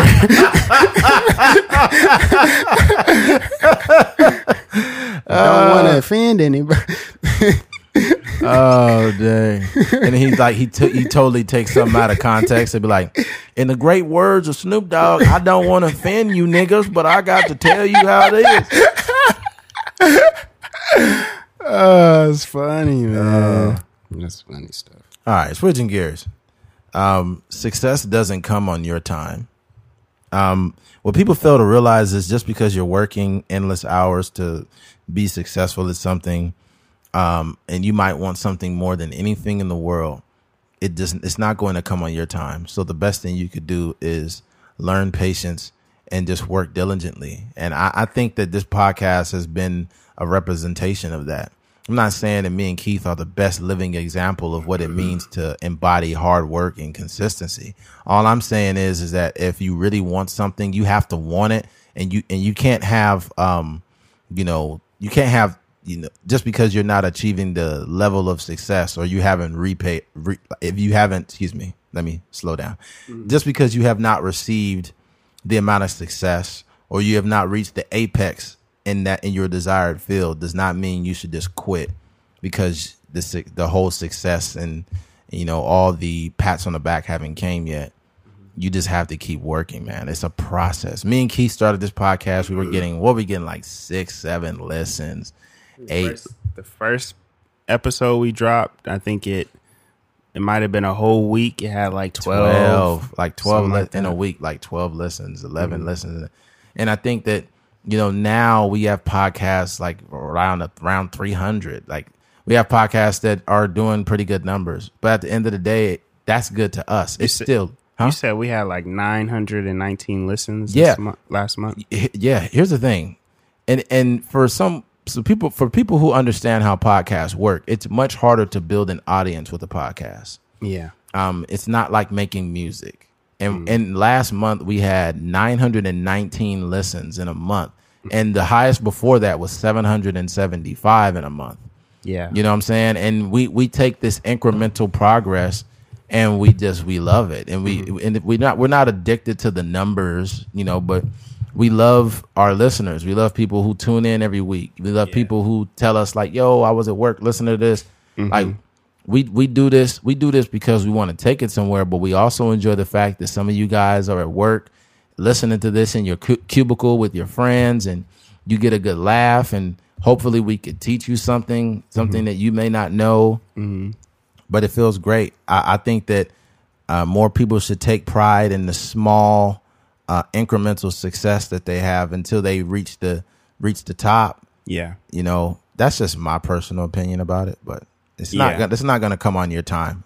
Yeah, I I agree. I think when when you're trying to build any sort of success, these these things take time. I know we we kind of get fooled into believing that um, we can follow some sort of example where right there's this one hit wonder. Like there's a musician right now who's really good, yeah. And he puts out an amazing song and he thinks it's going to be um, Old Town Road. Right. When that's not the case. Exactly. You know, if you're a good musician, you have to keep putting out music until people find you. And you may never have the success of Old Town Road, but you may have songs that are like half as successful, but you got like two, three, four of those songs. And, you know, they may not come until your third, four, five years of putting out music and you have to be ready for those sort of things. Exactly. Like we could we could kind of get um, bamboozled by these um, people. Like even an athlete, an athlete can get bamboozled by the success of a LeBron James, like coming exactly. straight out of high school and you know, be straight shooting like being an all star rookie year and you know scoring over 20 points as a rookie and stuff like that and you're you're a young athlete yourself and you're like man I ain't getting no college college letters man, I got to go play in Europe. Like I'm not even getting drafted in the NBA and all this sort of stuff. Like when you when you realize that there are more people that are similar to you than are similar to LeBron. True. Most people in the NBA, I'm gonna say most, but there's a lot of people in the NBA that wasn't even drafted. Exactly. There's a lot of people that in NBA that was drafted like the second round, and they're still contributing to to teams and you know being extremely like successful players. So that but this goes in any field, you know what I mean? I think for me I made this realization probably around the time um, when I realized I wasn't going to graduate college till I was like 25 years old. Hmm. Um, cuz I had a lot of friends that I went to high school with, people that you know I had better a better academic career than um, throughout actually like mandatory school. Right. and then they were graduating at, you know, 22, 23 years Yeah. old. And I'm like, dang, man, like, what's the deal? Like, you know, I figured I would, you know, graduate way faster than these people. And they were getting their degree. And then, and then I just had to realize, like, it, it's just a piece of paper and I'm going to get it. And, you know, it doesn't say what age. Only I know how old I was when I graduated. Exactly. You know what I mean? So after that, it was like, if I'm 31 when this podcast pops off, if I'm 35 when I make my first feature movie, if I'm 36 and you know I finally create like some sort of like body of work as far as like music that I that I'm happy with, like the the age is starting to matter less and less. Exactly. because I know that all of this is a journey. Yes. So you know, I just keep grinding, man. Yeah, the journey is what makes it sweet. You know what else is awesome too is when when you finally uh, receive the level of success that you've worked for, and you know four years go by, three years go by, and then people are like, oh my god, man, like you know, like I've been listening to your guys' podcast, or I've been watching your your films, and I've been doing that for so many years, man. Like Yeah. congratulations, you know. And you think about it, like it's only so many people that have seen you work that hard. The other Yeah. people they they don't pay attention to you until you make it. Yeah, Like yep. the, the average person is not going to see what you went through to get there, and they'll be like, "Man, you guys, oh, you guys motivate me, man. How'd you do it?" Mm-hmm. And it's like, well, there's this thing called patience, and there's this thing called hard work. There's no stick to itiveness. yeah, yeah, the stick to itiveness. There's no there's no real remedy that you know I could you know people and then people it's crazy. Like I, I just don't think people are built for the level of consistency that it takes to Yeah. to reach where you want to be. Like I don't like at this point doing podcasts to me is like breathing. Like if without Yeah. if I didn't do a podcast for a week, I probably would feel incomplete as a human being. yeah, You know what I'm saying? I'll just be like, man, something's missing. I don't know. Something Yeah. in my heart. Like, you know what I'm saying? Yeah. Also, too, I think um, you start to realize the the character flaw in other people. Mm. There's a lot of people that come up to me and Eddie like, "Yo, I want to start a podcast. What do I need to do? Yeah. Yo, I want to I want to write a movie. What do I need to do? I want to make YouTube videos. What do I need to do?" And the only thing you need to do is to do it and then do it over again and then do it again and then do it again and then keep doing it. Like it's not really any like any sort of magic to it. you know Exactly. I mean, I think there's a there's a lot of people even that, you know, we talked about those Instagram bios the Right. other, the other week and I just think I don't care what you say you are, or what you want to do, or if you're a fashion designer or whatever. The people, there's a few select people that I know that have that have a brand associated with something that they do, and they do it really well. And the common theme that I see with all these people is that they always do it. Yes. Like I know a girl, she's really good at Exactly. sewing and you know, she's amazing at it. And every week I see her in her little studio posting pictures of her progress on, you know, sewing costumes and putting together different outfits and purses and stuff like that. And it's like, yo, like she's putting the work in. And, you Yep. know, people she has a brand surrounding that, you know what I mean? And, you know, same thing with us. We're we're just constantly putting the work in. And I think for us when we started, I didn't even like know like I didn't have a idea of success. You know, I didn't really know what success was. I think we just wanted to Yeah. have a conversation because we seen other people be successful at this. Yeah. We seen guys like Brilliant Idiots, Joe Yeah. Budden, Joe Rogan. We seen all these guys had a podcast Exactly. and we felt like we had something to say. But Yeah. as far as numbers, I never really, I never really thought about it in that in that aspect. Obviously, we all strive to be like you know, they they're getting like millions of views per week. right. That's like that's like something to shoot for. But in my mind, I didn't really know what the first podcast would do. I was like, you know, sometimes when I put out music, I could be like, oh, okay, I know a few hundred people will probably listen to it. Or if I put out a music, a movie, I know like, you know, a few thousand people will, you know, be able to see it based on, you know, Facebook friends and sharing and stuff like that. But exactly. as far as the podcast, I was like, ah, I don't even know. Yeah. It's hard to it's hard to gauge. And I think uh Nipsey Hussle, you know, going back to that quote he said is uh basically like the only defining quality is that I didn't give up. Yeah, I didn't quit. Yeah. And that's That's it. that's pretty much and, it. and and like you said, you you start something and you keep doing it and doing it and doing it. And if you go back to the first episode, I listened to some of it and I was just like, ah. I I just think that you can notice the amount of um, improvement from podcast to podcast and the quality of the podcast. I think when you really love something, you start to put it starts to reflect on the work that you put out. yeah. And I listened to the first one, and it sounded like me and Keith snorted some coke before we did it. but I don't, you know, not saying we do that, but I, do. it's just you notice from then all the way to now that the content has changed. Um, and more or less, I'd rather have the listener, you know, feel however they feel about the content. But from what I seen is I could see some progress, you know, and it's just about getting better every day or every every week we do this podcast we don't our objective is not to stay the same it's to try to enhance uh, the conversation go a little deeper do a little more research just little things talk about something we might not be that comfortable talking about but still talking about it like the Yeah. transgender athlete that was something that we you know we were tiptoeing on and then we decided to talk about it Yeah. because you also have to be self-aware when you have a platform. And Yeah. although me and Keith don't have this huge platform, we are still careful about what we say and do. Not because we're being fake or because we're being PC. It's because it's always important to think before you talk. Yeah. And I, th- sure. I think people get lost in their own opinion and they're just blabbing and blabbing and blabbing and blabbing. And they're going to say some shit that's going to destroy their whole career. yeah. You know what I mean? So Mm-hmm. it's it's important to uh what would you say, vet yourself. Yeah. I think one thing that I do like appreciate about like what we have going on here is Mm-hmm. that it's hard to hold up your end of the bargain sometimes. Right, right. Like you you can start um people always come to me with ideas or something like that. And a lot of times I just say, "Yeah, I'll do it," or "Yeah, we can meet," or something like that.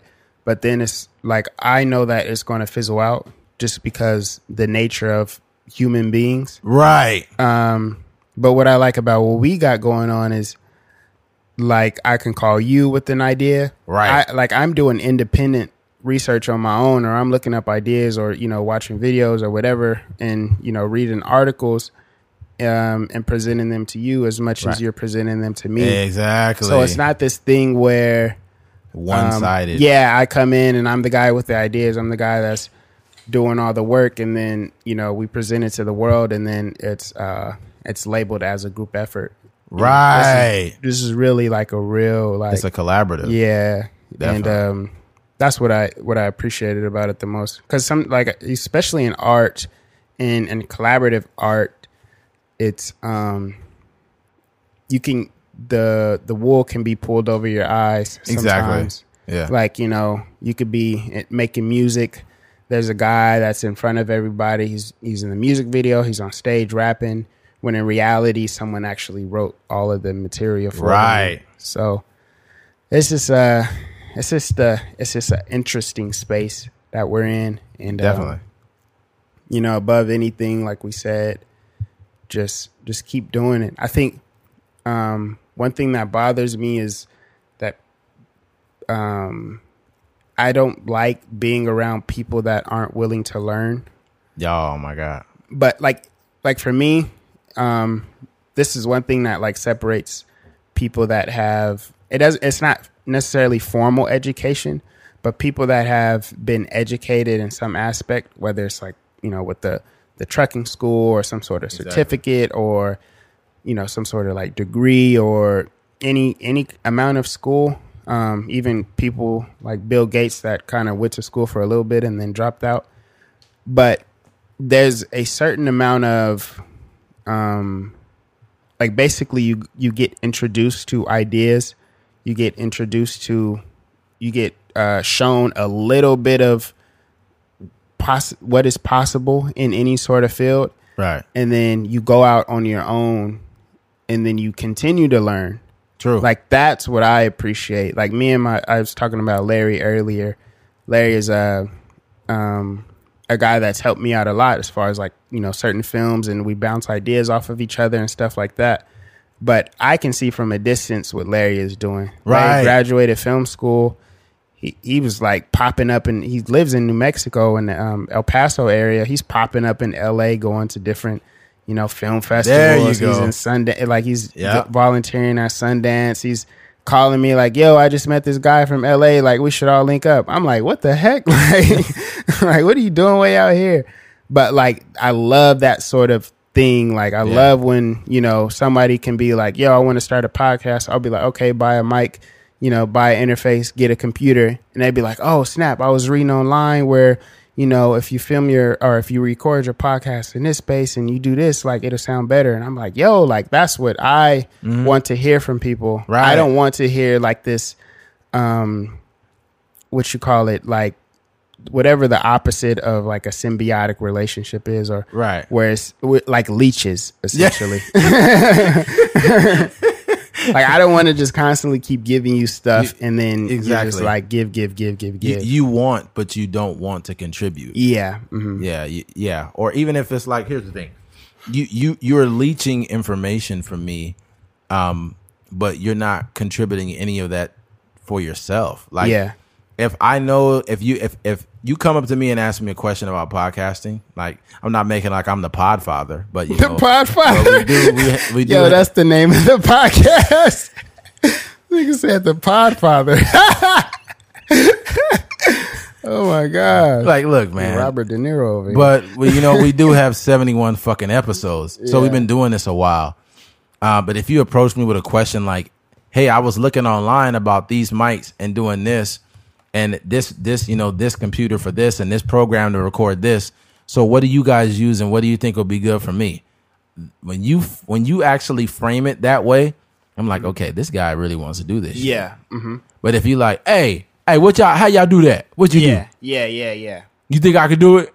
Uh-huh. I'm just like, uh, yeah, you could do it, man. Go That- ahead. Go ahead. For me too, like one thing that, like, I don't care if you go to film school or any sort of education, Right. like formal education or not. Like to me, what matters is education. Like it Yes. doesn't have to be formal. You don't have to pay True. um, a million dollars to go to New Mexico State. And Small loan of a million dollars. That should be a soundbite. Uh, You just hear 45's voice. yeah, Small loan of a million dollars. it's comedy. You just keep calling me forty five. That mug is hilarious. But um, you sound like a coach that don't know the player's name. Forty five, get your ass over here right now. Keep screwing up the play. You're hitting the wrong gap, son. billions and billions and billions of dollars. Uh, imagine Coach Shooty yelling at Donald Trump for screwing up the play. That mug be God damn it! You're fucking up the play. Get out of here. You don't. You don't know who you're talking to. You. Ha- you don't have any idea. Small loan of a million dollars. Grab it by the pussy. Oh man, That'd be some crazy sound bites. Coach Trudy. God damn it! Grab by the pussy. oh man, that mug is. I. I got it, it- it's just funny the way like when you, when you hear like the the um like the State of the Union or whatever it'd be like yeah. I have a plan that will save billions and billions and billions of dollars. it's gonna be huge. It's gonna be huge. You're gonna love it. Thank you. God bless America. I'll be like, what the fuck just happened right now? That nigga Donald Trump don't be saying nothing in his uh, speeches. Yeah, 45 got it. I don't know. Yeah, Go ahead. But I was just, I was just gonna say like I, I have a lot of people that um like like I was saying before. I don't care if you go to film school. I don't care if you went to YouTube University. I don't care if you read. That's not a real place. Well, you know, people getting their degrees.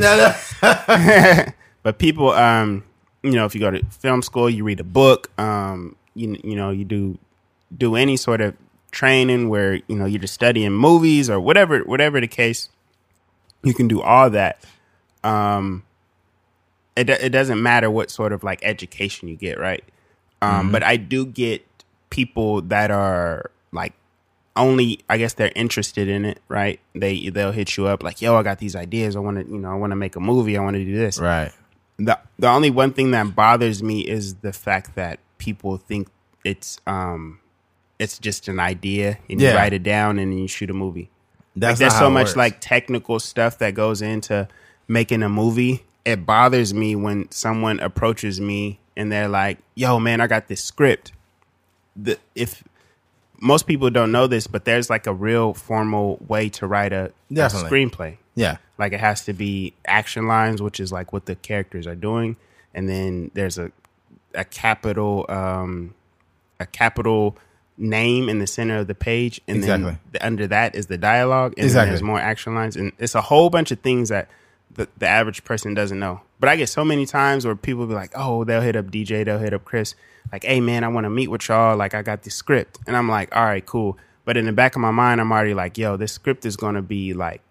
It like hurts my soul to see they'll give you a. You can't write a screenplay in Word, like you can, but like there's there's certain there's actually screenwriting software that you Got it. have to buy um, Uh-huh. in order to write screenplays. Like I don't know of any professional that writes a screenplay on Word, but somebody will open up a Word document and be like, "Yo, like you can kind of read it," and I'll be like, "Oh my god," and I gotta sit through like acting like I'm really The, interested. the in it. problem the problem is this is I think it bothers you because people are reducing art, reducing your art. yeah, Like you you're you're not you you're not looking at it from like a distance like man mm-hmm. I should learn how to do this. You're just like, "Oh, Keith does it, I could do it." Like that's not Yeah. I'm not saying you shouldn't be confident be like if he could do it, I, if he could do it, I can do it.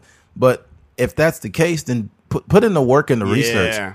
You're showing me that you're not researching or trying to do anything. That's a problem. Yeah. Like if you're like, oh, you guys got a podcast, anybody could talk. yeah, Did, did- do you realize that the average episode of a Trucker's Mind podcast is an hour and a half? What are we at right now? We're at 151. So we've talked nonstop for an hour and 51 minutes. Mm-hmm. Do you realize how hard it is for people to talk for five minutes? Yeah, So I mean, this is this is a skill. Believe it or not, it is a skill.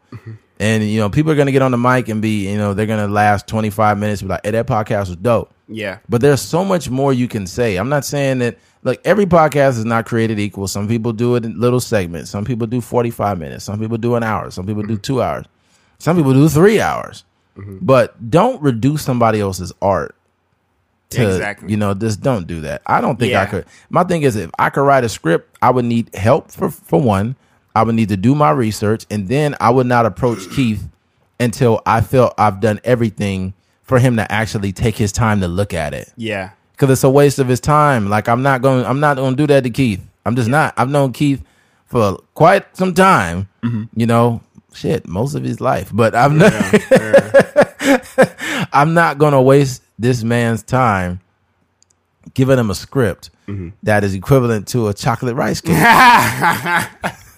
He was giving me chocolate rice cookies. yeah, that's nah, man. Yeah, I think you know, uh, and I think I don't want to sound like this uh this guy that you know has these like stupid pet peeves, but I think everyone can relate to like there's people out here who I don't know, you can name any f- people that want to be a teacher, Yeah, and they'll be like, "Yo, man, I want to be a teacher," and then they're just like, "Well, like you got to go to school first. You got to get your teaching credential. You got to, you know, you you might want to sub a little bit, get some experience under your belt. Like I don't know the real process of it, but like, you know, there's actually like steps and stuff you have to Yeah. learn before you can just be like, "Hey, I want to be a teacher." Like, Definitely. and all, all this stuff is, you know, you may be better off actually like researching it yourself versus asking the guy that you think is doing it because Yeah. you're almost like wasting people's time. Definitely. And I and I think now we're in a space where we're 71 episodes in, and um, we're starting to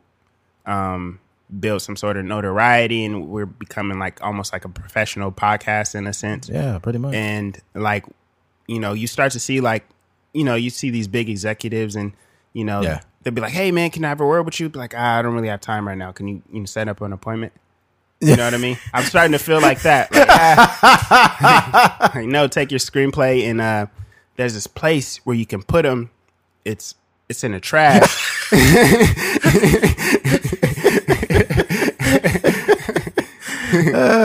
I think that regardless, I think this regardless of what level of success you reach, I think you know it's always important to be humble, but you also need to be aware of who you are and what you have done.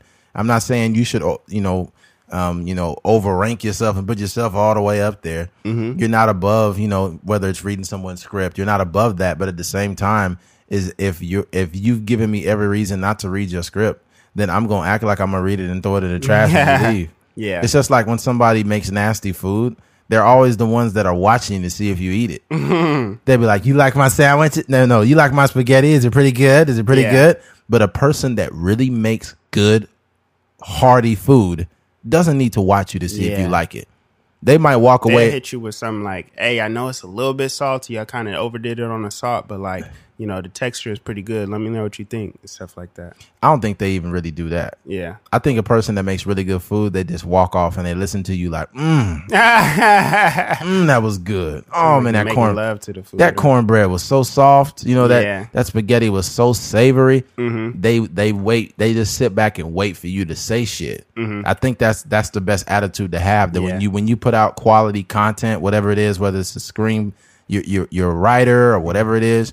You put it out into the world and you wait for people to just be like, "Oh my god!" And if they don't give you the reception that you want, just work harder. I think I think it kind of. I know some people that are really good, but they're. I think They downplay it. a lot of us. That's that, but a lot of us have slight insecurities when it comes to our work. True. So there's like I'll be having sex. I'll be like, "Dang, did I last long enough?" That wasn't my best stroke, but it was cool. How you like that, baby?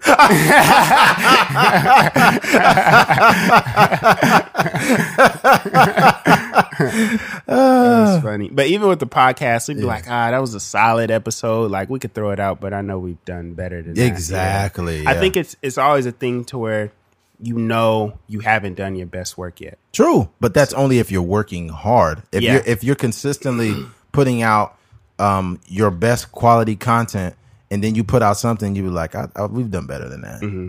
Or you know, there'll be other podcasts. We're not competing with podcasts, but I'll listen to a podcast and I'll be like, "Hey, Keith, our podcast was killing theirs." Or- Yeah. and it's not like, and it's not like to compare it to anyone, Mm-hmm. but we're talking about professional podcasts. People that get paid a lot of money to do theirs, and I'll be like, "Yo."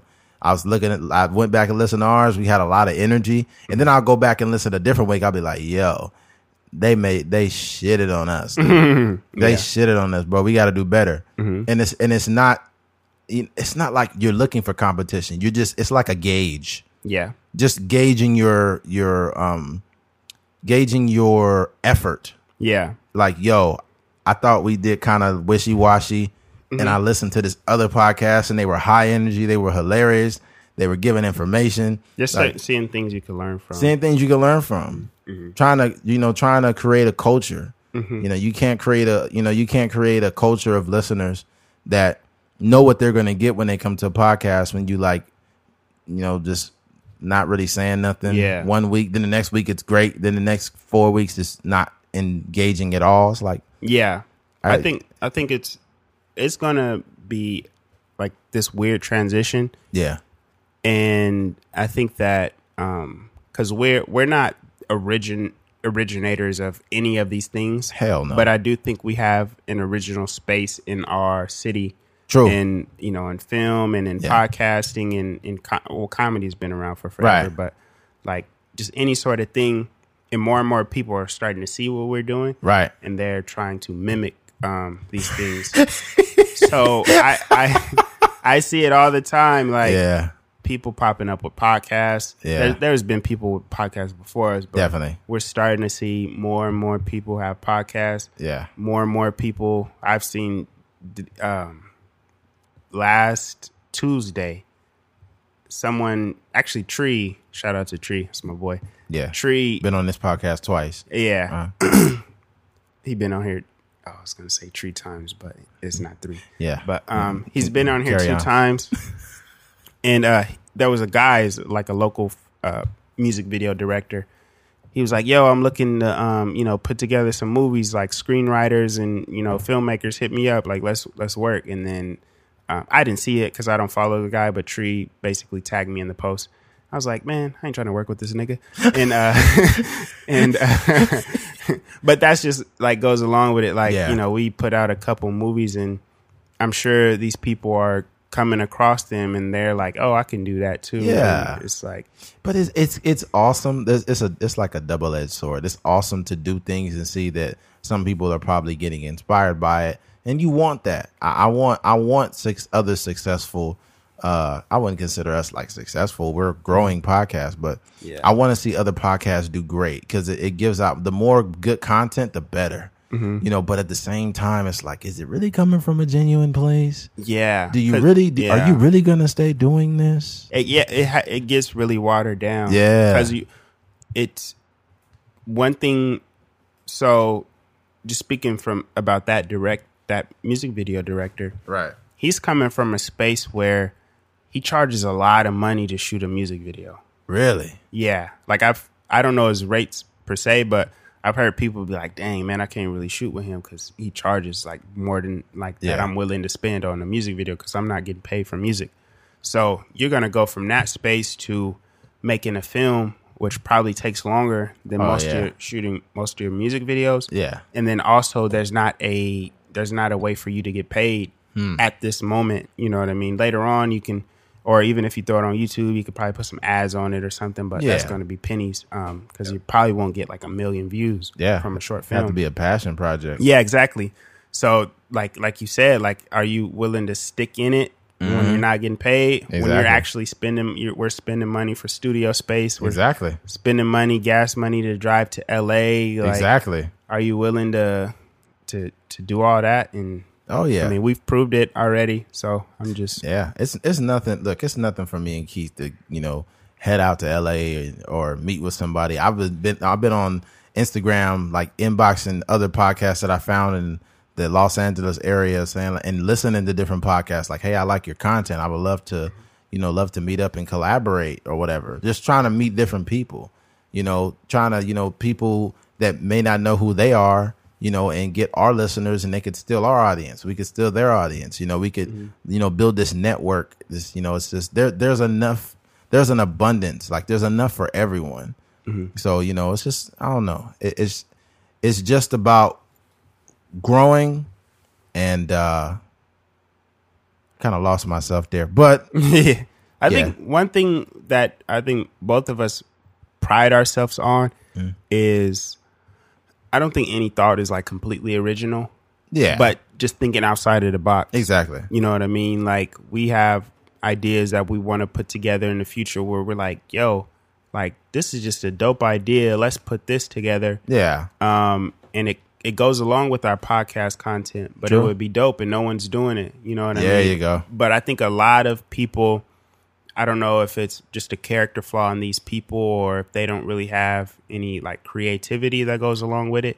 But um, a lot of people are just regurgitating the things that they're already seeing. True. you know and it's like what, what we're trying to do is what what everyone should try to do. It's like yo man i want to make like a video game. I want to make an app. Like i don't care about like you know who has the most views on a music video in town. Like i want to do something where it's like no one has done and like i have to learn my way into doing it like it's not the the path of least resistance you know what i mean True. like it's you it actually takes some sort of like mental fortitude to actually Definitely. you know, put these things together. So Yeah, you said it. Mental fortitude. That, that's something that a lot of people. uh, That's what actually helps. That's creates. Well, that's a part of uh, having that longevity. Mm-hmm. Because if you don't have mental fortitude, then it's not going to work. Because once you see things not going in your direction and you quit, then you just became uh, almost every American. yeah, most of these niggas got like mental Fortnite. And that's like- Oh man, man, fuck this rap shit. I'm gonna play the game. yeah, Yeah, it takes work, man. yeah, but like all in all, if you, I was just at this meeting the other day, and um, actually there was like a local. He's not. He's. I think he was. uh He's raised in Bakersfield, but now he lives in L.A. He's a guy that he he he's not a huge film director, but I just wanted to go because I was like, um, most people in any sort of art or like most people in anything are going to be like average. Right. Not average in like talent. Like you could be really good, but you're going to be average as far as like success. True. So like there's- Exactly. there's, only one LeBron, there's only one Michael, there's only one Kobe. But there's a lot of like there's a lot of CJ McCollum, Seth Curry's, Yeah. these guys that are like middle of the pack um, NBA players. Um, so I was like, man, I, it, it may come to a point to where we may be like moderately successful in all of our fields, Yeah. but you have to be okay with that, and you can also learn from people that are doing that.